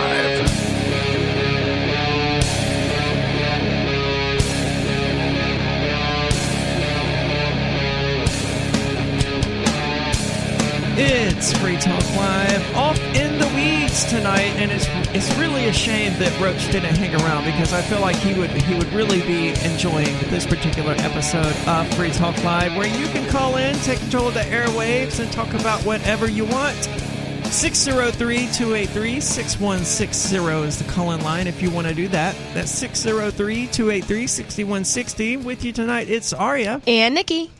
And I did not expect when I came here tonight to find myself talking about flat earth theories and fake moon landings. I mean, it's not that I didn't not expect the fake moon landing thing because that that that's fairly common among people. I think my father believes the moon landing is fake. I'm not really sure because he's an idiot in so many other regards that anytime he opens his mouth, I just tune him out. However, other people do believe that the moon landing was fake who aren't idiots. And I, I'm curious to know what they think, why they and why they believe it. And that got us into you know all sorts of different subjects, and where, where I said during the last segment that in order to be a flat earther, I mean, in, you basically have to be. How did I phrase it? In order to be a Christian, you basically have to be a flat earther, and of course that that got some attention. So let's go to the phones. We have Jack calling from Washington. Jack, you're on Free Talk Live. Yeah, you know, um, I'm a Christian. I believe the moon landing was real. I believe the Earth is a globe. And you know, you quoted some scriptures a minute ago, but a globe could be held up by pillars. Okay, north, hold, hold east, on, because you you started talking with me about the, hold, the hold on, Jack, because you started talking about this with me during the break on the phone, and I asked you to hold on and save it for the air. During this Yeah. call, you asked me if I could point to any Bible verses that said the Earth is flat. Well, I said during the la- yes, I said during the last segment that the Bible at no point explicitly says that the Earth is flat. It just uses descriptions that strongly suggest the Earth is flat and that would not make sense in the context of a round Earth. So No, I admitted I- in the last I segment that the Bible never explicitly said the Earth is flat. However, these statements, these descriptions, only make sense from the point of view of a flat Earth. How so again? A globe can be held on pillars. Northeast, south, and west, or west can be considered corners of the earth. But they're not corners. They're not corners. That's not what a They're- corner they're, is. They're referred to as corners by modern day No. maritime. No, they're referred to corners by biblical people who existed 3,000 years ago who were too ignorant to realize the earth is a globe and doesn't have corners. What's the definition of libertarianism? Or being a, what is the definition? I, I can't define libertarianism off the top of my head. Adherence to the non-aggression principle would be my off-the-cuff definition. Isn't it basically you, long as it doesn't affect you, you don't attack other people's beliefs or oh no no no no no no no I can attack any beliefs I want. And and to say to stand there and say to a trans person from deep Isn't that in the what the, isn't Hold that on, what Jack. the government does, To- no. the government does. I- That. I'm attacking with- what the government does. I'm attacking with words, Jack. Don't even dare pretend like that's the same thing as what the government bu- does. The but hold on, hold on a second, Jack. Hold on a second. Jack, because you just Go ahead. suggested that the trans person from deep in the Bible Belt, from the state of Mississippi, raised by Southern Baptists, has no right to speak about Christianity because somehow it didn't affect me. I got news for you, dude. This crap affected me through most of my life in ways that you can't even comprehend. I was a Jehovah's Witness, and it came to believe in Jesus, not in religion at any level. Catholic, Baptist, Mormon. So let's get to these Bible verses. Uh, corners of the earth doesn't make any sense outside of the, Yes, in the context does, of a globe. Okay, you show me on the globe where the corners are. Take a It's basketball. north, east, south, and west, man. It's, Tho- it's those are labels. It's all over the place. those are labels. Okay, take a basketball, There's a label in the Bible too. Take a basketball and show me where the corners are on that basketball. Well, I could reference them if I needed to for a How? different reason. How? It's a I circle. put an, I put an N on the top, an E on the right, an S on the bottom, and a Ah. W on the left. Okay, They're so it. I, I get it. It It's just maritime law. It's not maritime law. I get it though. It's Yes, just not meant is. to You be taken. It. It's not meant to be taken literally. Is that right? Yes, just like the Uh, Bible wasn't necessarily taken to be literal. Well, wh- there's lots of scriptures. then, then why that that- shouldn't then why should I take any part of it to be literal? There, there's no indication in any of these verses that are not meant to be taken literally. It's not like it says, "Hey, by the way, this statement about God holding the pillars of the earth firm that's metaphorical. The earth doesn't actually have pillars." Don't take that statement literally. There's no indication of that within the Bible. It's just when something is scientifically inconvenient for Christians, they go, "Oh no, that's metaphorical." But this part about hell and the damnation and the Jesus rising from the dead, Oh, all of that's bullshit. literal. Oh, damn it! I'm gonna get cut. Why? Oh, uh, you, you- can put a you can put a globe on on pillars. Okay, I'm not saying that you can't. I'm saying that there's no indication within the Bible that when they say the pillars of the earth being held firm, that it's not referring to pillars of an actual earth. Well, right? It's just what? it's just Christians like you coming behind later saying, "Oh man, that's scientifically invalid." It turns out if we take this book that we say is the word of God and we say that it's literally true because it's the word of God, then it's been proven factually wrong by science. So what's the solution? Was it, "Oh, that's not literal." That bib- biblical passage about the pillars of the earth and the corners of the earth, that's metaphorical. That thing about the roof of the earth not caving in, that's also metaphorical. All of that's metaphorical. But this part about damnation here and Jesus coming back as a zombie, that's literal. That's not that's not a metaphor for anything. Even though, you know, in the realistically, the whole story of Jesus is probably a metaphor for astrology, and Christians just don't realize that they're engaging in sun worship and you know astrology because they're silly and they think that Christianity is somehow different and didn't co-opt all of these pagan religions that were built on sun worship and astrology. So anyway, that's what Christians do, Jack, and it's frustrating because you want if you want me to believe any part of this book is literally true and this same book has no suggestion anywhere within it about what is true and what isn't true, what is literal and what is metaphorical, then what you're handing me is garbage. You're handing me a scientific document something that you're claiming represents absolute truth in the universe. And you're saying, but some of this, by the way, some of this is not actually true. And it's up to you to figure it out. And I don't believe in any sort of creator that's interacting with humans. Someone may have created this universe or this metaverse or whatever. I don't know. However, if such a being did create this universe and wanted to interact with us, and the best thing that this entity could do to communicate with us is to give us this book thousands of years ago by people who passed it down by oral tradition, who lived in a desert and who used metaphors to suggest, who used metaphors in a way that in modern context and modern understanding suggests that they didn't have a clue what they were talking about. but in reality, it's because some of it's literal and some of it's metaphorical. Then that being who devised that wickedly stupid plan is not worthy of my worship in the first place because I can communicate better than that. I'm not just going to go, okay, here's an hour and a half documentary I'm making. Some of this isn't actually true, some of it is. Figure it out. And that's the creator of the universe. It's absolutely insane. And what I put up here, he, referencing the Bible verses in question, there are so many of them. Like Job 28 24, Psalm 48 10, Proverbs 34, Revelation 7 1. Now, the last time Jack called and we had a discussion about something, I don't remember exactly what, he refused to admit that the, oh, that the Bible, he, we were arguing about slavery or something.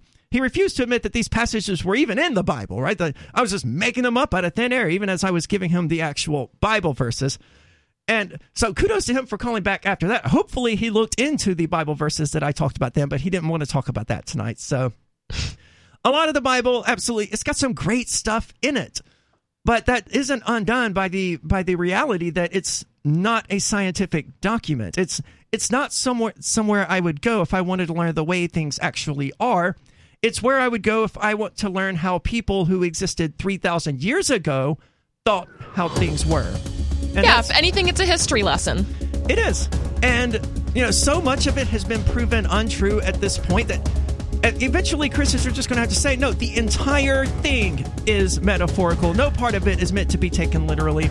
It's just it's just useless. But maybe I'm wrong. 603-283-6160. You're more than welcome to call and enlighten us.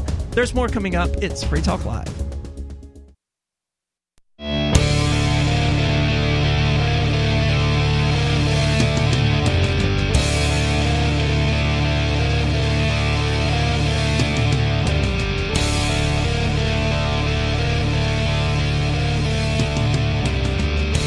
It's Free Talk Live, where, as always, you're invited to join the discussion 603 283 6160 if you'd like to do that.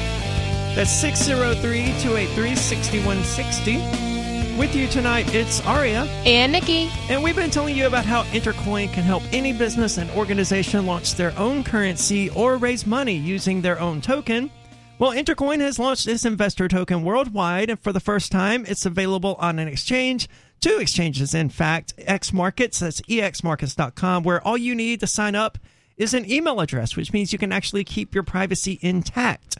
You can then deposit dozens of different cryptocurrencies, trade them for Tether, and use that to buy ITR, which is the Intercoin investor token, or you can get it at UB, UB, Uniswap. Yeah, Uniswap all of which you can find at intercoin.org. That's where you can find links to those exchanges. That's intercoin.org, I N T E R coin org. Now, before we got into a, a very deep rabbit hole of flat Earth and Christianity and stuff like that, there was an article I wanted to get into because I don't understand the science behind it. I'm not saying that it's wrong. I'm just saying it doesn't make sense based on what I know about how vaccines work. Pfizer is saying that the booster neutralized Omicron, but the variant may elude two, bo- two doses. And the only way I could see this as making sense is if they mean if you had your second dose six months ago, a booster would help. And even then, I have to dispute the, the science. Be- I, I don't have to dispute the science behind it, but it doesn't convince me. Pfizer said that a third dose of their COVID 19 vaccine did neutralize the Omicron variant in lab tests but that the two dose regimen was significantly less effective at blocking the virus, which suggests that they do mean three doses rapidly in a row. At least that's how this article has phrased it. A third dose increased antibodies 25 fold compared with two doses against the Omicron variant. Still, I, I want to know the time frames of these, and it's not telling me. Well, I guess you're supposed to get them. Um, how I think it's like a month apart or something. You're supposed to get the uh, the that was first, the first one two. and then wait 21 days and get the second one, and I think 14 or 21 days after that you're considered fully vaccinated. Yeah, but then I think now they want you to do a third one. They do. Um, the United Kingdom wants you to get a shot every three months, I think, for the rest of your life. Well, they're not saying that part until it yes. kills you. yeah, well, they're not saying that, but yeah, essentially. They, they just don't seem to want to recognize the reality that COVID 19 is here and it's not going away, and that there's no measure you can take to make it go away. We don't do this on, about any other flu, which does occasionally kill people. So, a third dose increased antibodies. Two doses may prove effective in preventing severe illness from COVID 19. They don't have any evidence to support that, though, from what I can tell, because immune cells are able to recognize 80% of parts of the spike protein that the vaccine targets it doesn't sound very impressive. You know what's so ironic about this? So, we were reading an article earlier in the show from the New York Times about misinformation and how, you know, several news sources are promoting all of this right wing misinformation and conspiracy theories. But it's ironic because when you go to articles like that who are, you know, speaking out against health effects from the vaccine or how masks don't work, things like that that might be considered misinformation by the mainstream media, they always cite their sources. They're always, you know, they always have evidence to back up what they're saying 90% of the time. The articles that I'm reading, they're always backing up what they're saying. They're always, you know, providing data to support what they're saying. But then you go to articles like this and they never support what they're saying. They're just like, nope, you know, I'm this credible news source from the mainstream media, and you should just believe what I say because I'm from the New York Times or the Washington Post or wherever. You know, they never actually provide any evidence. You know, they they do link to something here, but I want to say, oh, we're actually correct. They're not saying a booster will help against the Omicron variant. They're saying just three shots. They want to take the original two shot thing and turn it into a three shot thing. Because the finding from the company's early study and one by scientists in South Africa, which they did link to, suggests that three doses will be needed to produce a similar immune response against Omicron as was provided by just two doses against earlier strains of the virus.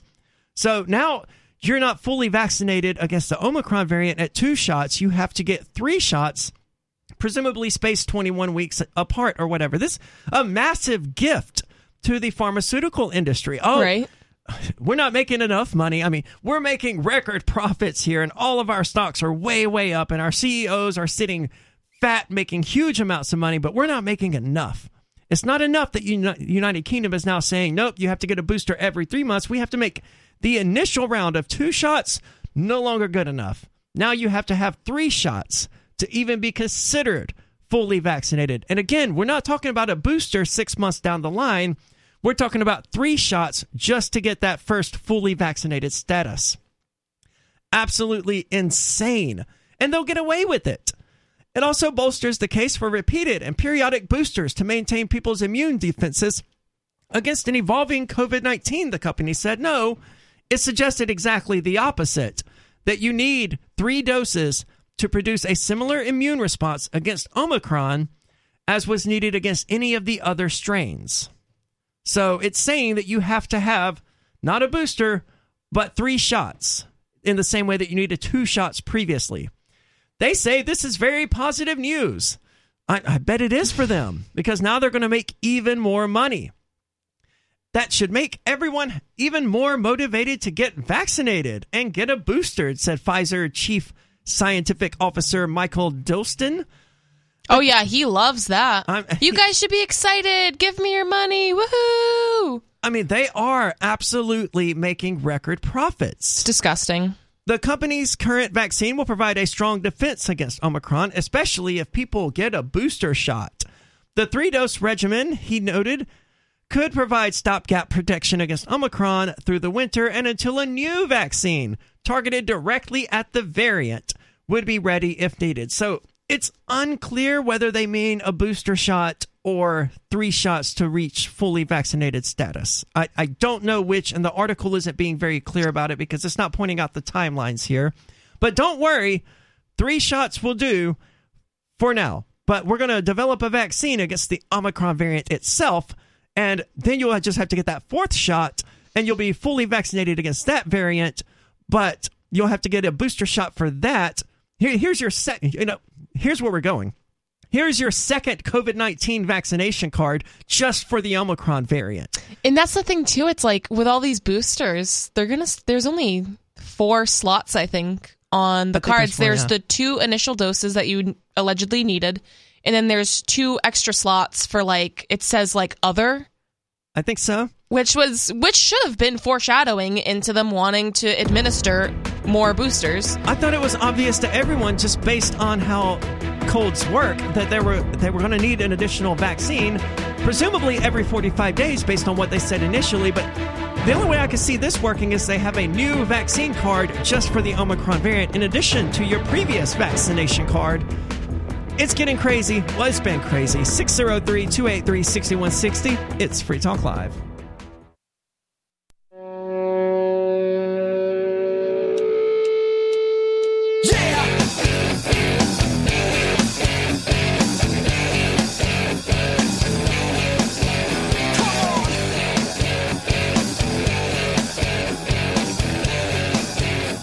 It's Free Talk Live, join the conversation, take control of the airwaves, and talk about whatever is important to you.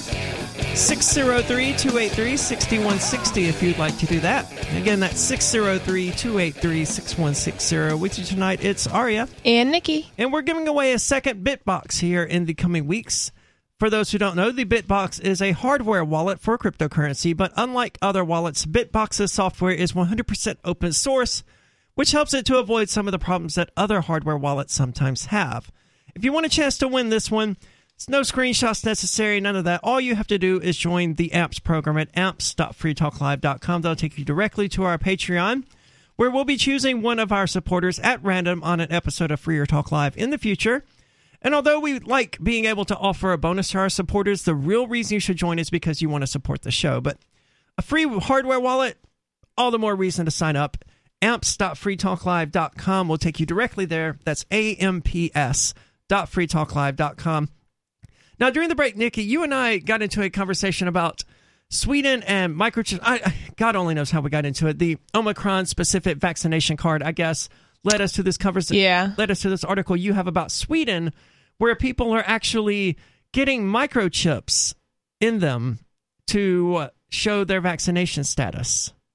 Yes. So the first article I found was actually from 2018. So this isn't a new thing. So then I went and found another article from 2021, one that was kind of fact checking it. Yes, it is true. And then the second one actually said it was pretty pretty similar to the original article that I found in 2018. So it doesn't seem like it's widely adopted. They phrase it like thousands of people are doing it and that it's widely adopted. But really, in 2018, it says only 4,000 people had done it. And over the past few years, I think only 3,000 more had. So it didn't seem like it was a huge phenomenon, but NPR wanted to make it seem like it was. Well, 7,000 people getting this microchip to Yeah. show their vaccination status is still alarming. But it's not just for vaccination status. Oh, it's not. It's for everything allegedly. Like social security number, for- all your information. so which full on mark of the beast kind of stuff. totally is not a uh, breach of personal information. I mean that there's no way that that could go wrong.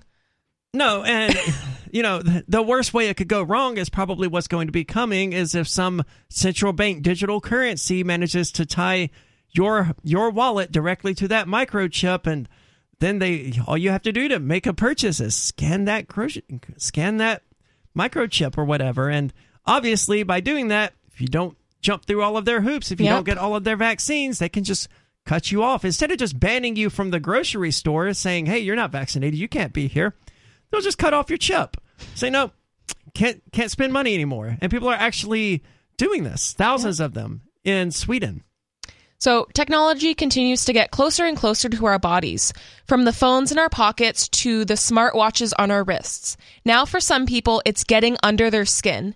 In Sweden, a country rich with technology technological advancement, thousands have had microchips inserted into their hands. The chips are designed to speed up users' daily daily routines and make their lives more convenient.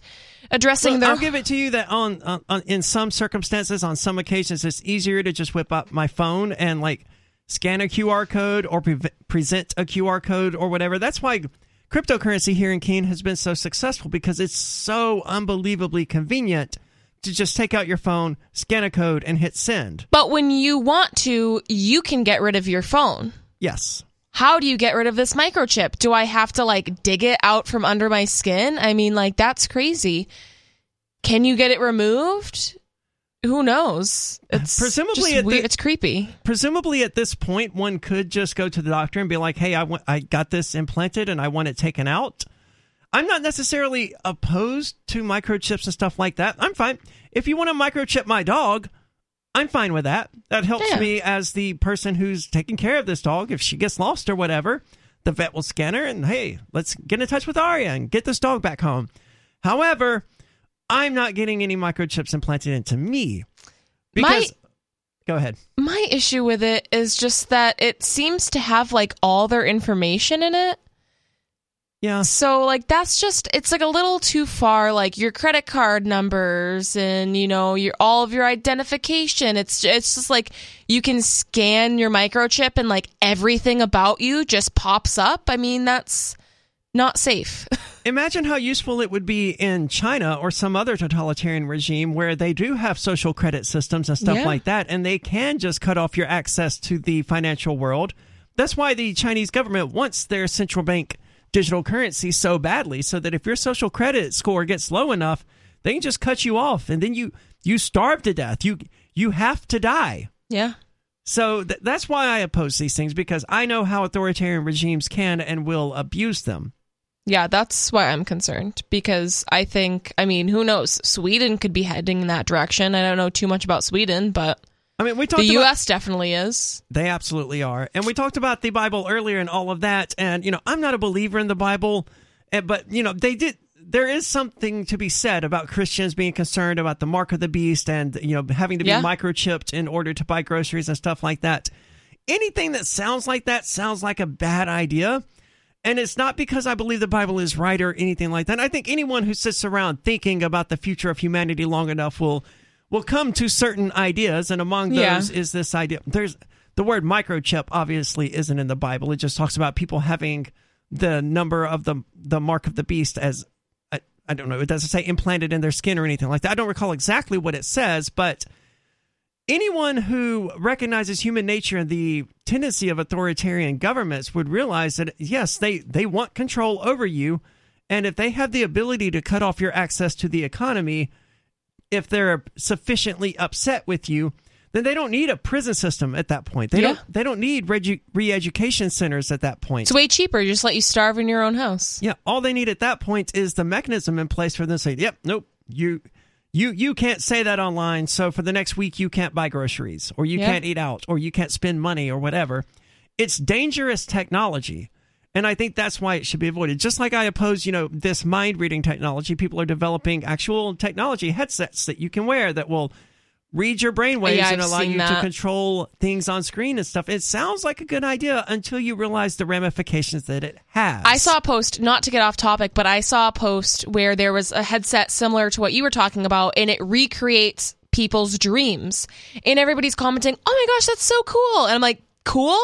That's freaky. Like, I don't want it to be out in the open, like my dreams. It's just a personal, private thing. And I think once, I think that sort of technology can be misused very easily. Similarly to this, where they're kind of taking advantage of people's need for want for convenience and you know they throw away all sense of security and privacy for the means of convenience Well, most people did that long ago. So I guess for most people, this is just another step of not Yeah. having privacy. But yeah, my take on it is that one's mind should be in in insurmountable. That technology for mind reading and all of these other things that's just technology that we as a species should be smart enough to say, you know, this is stuff that we need to stay far, far Yeah. the hell away from and never do any research into it because it, it's terrifying. And at this point, yeah, it is just controlling a cube on screen or whatever. But the first airplane only flew a few dozen feet. yeah and now we've put a man on the moon. Uh, unless you ask Sarah, in which case that w- didn't actually happen. But we at least had the technology to fake a moon landing. Yeah. and that was just in a few decades as well from the invention of the of the video camera. So technologies start very small and they never end up where they began. Now we have 3D movies and all of that. We're less than a little over a century away from the invention of the video recorder. I don't want to know where mind reading technology can go because I don't think it's technology that humans should ever have explored in the first place. And it, it alarms me that the species wasn't smart enough or prescient enough to go, you know what? Yeah, no, we're not letting governments have access to this technology. So we're just not going to develop it ever. 603 283 6160 if you want to weigh in. That's 603 283 6160. It's Free Talk Live.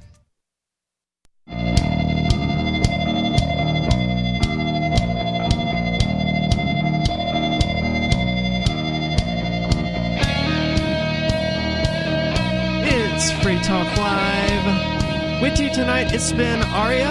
And Nikki. And I want to say thank you to Kristen E., who is tonight's amplifier. This means that Kristen is a member of the AMPS program. You can find it at amps.freetalklive.com.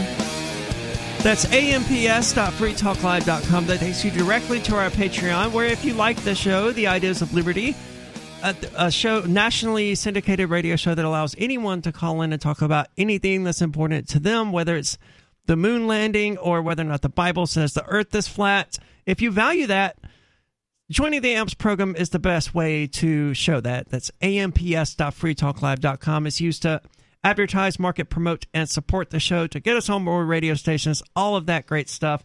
So, Kristen, thank you so much for your support. All we ask is $5 per month. That gets you in. And although it does have some cool perks, really, really the reason you should join is because you value the ideas of liberty and you want us to reach an ar- larger audience with our show. That's amps.freetalklive.com.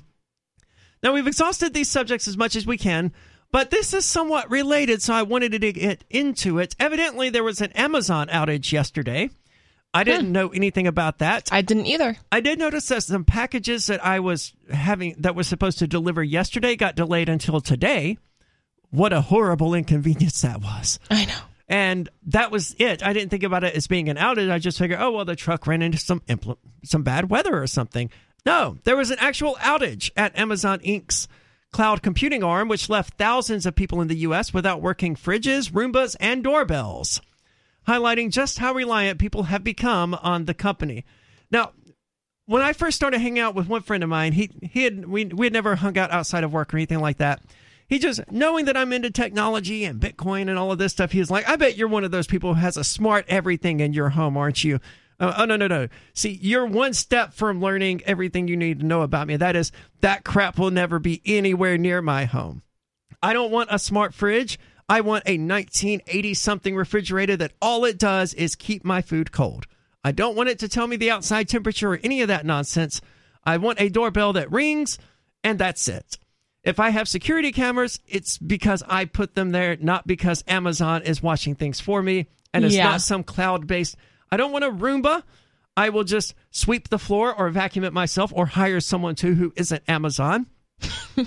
I this Internet of Things, I don't know of any IT person, anyone who has seriously done IT work throughout their life who is like, yeah, this is going to be great.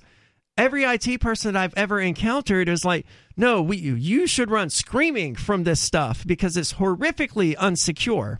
And it makes you reliant on Amazon. Imagine not being able to, I don't know what a smart fridge does because I can't even fathom. I can't even. Yeah, I can't fathom what a smart fridge would do. I, I can't either. Can can you open it with the app or I mean, what does it mean that your smart fridge is no longer working? It's no longer keeping things cold. I and why why would your Roomba stop working just because it can't get the latest signal from Amazon? Why should it be? It's all very confusing. Evidently, the disruption began at about 10 a.m. yesterday morning. It also upended package deliveries, took down major streaming services, and prevented people from getting into Walt Disney parks. So even Walt Disney relies on Amazon. Affected Amazon services included the voice assistant Alexa and the Ring small doorbell unit. Irate device users tweeted their frustrations to Ring's official account, while many complaining that they spent time rebooting or reinstalling their apps and devices before finding out on Twitter that there was a general Amazon Web Services outage. Multiple Ring users even said they weren't able to get into their homes without access to the phone app, which was down. Now, this is a major problem.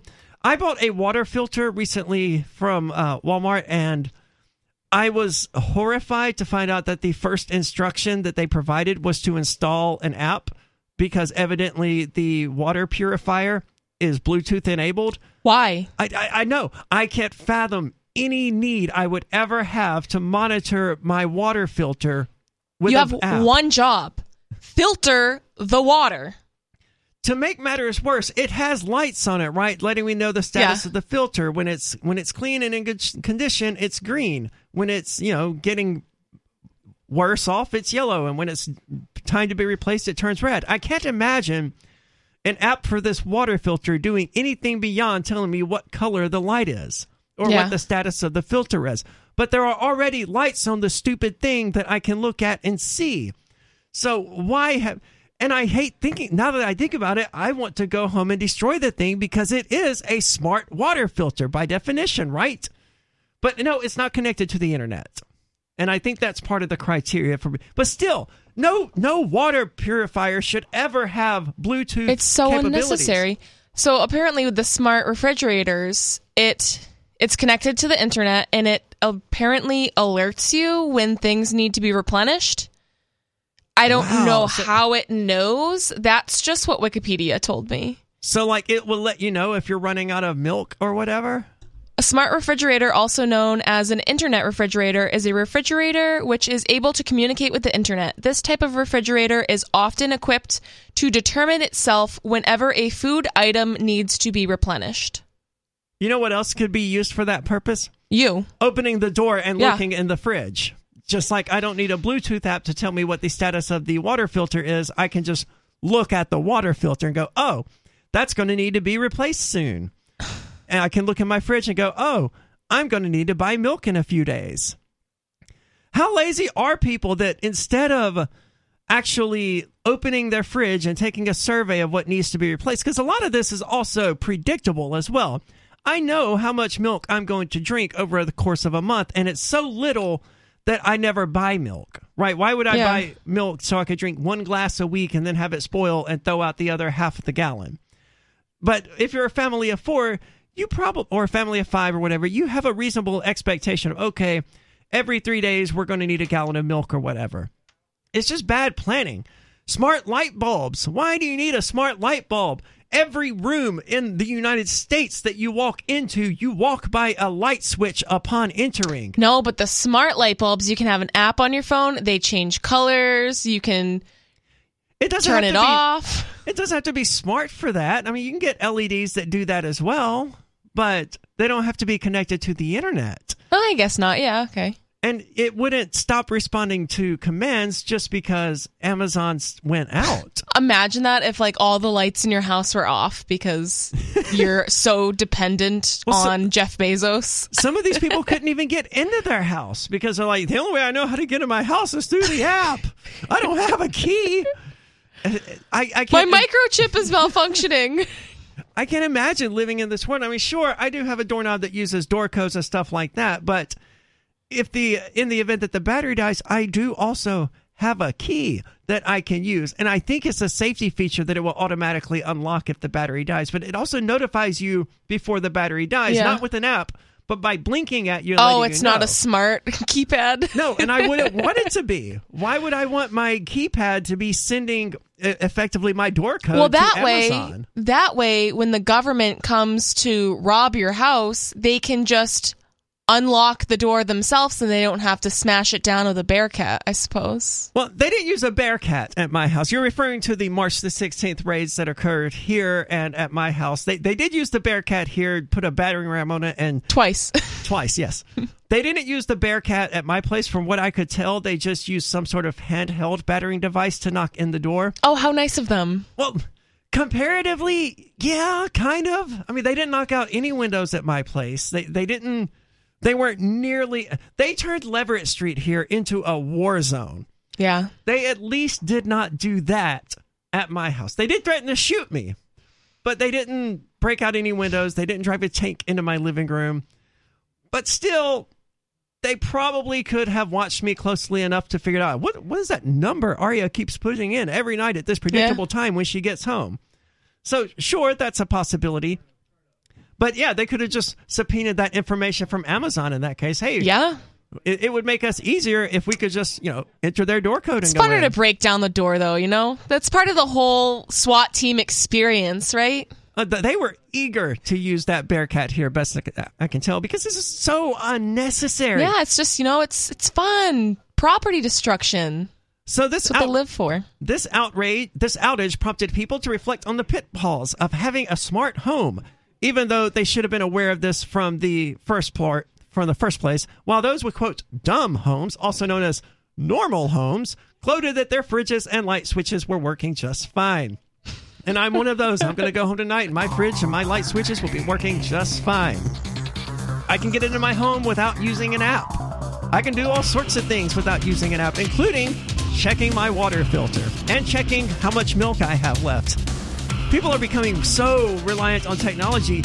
I have to imagine it's more difficult. It, it's got to be easier just to check your fridge.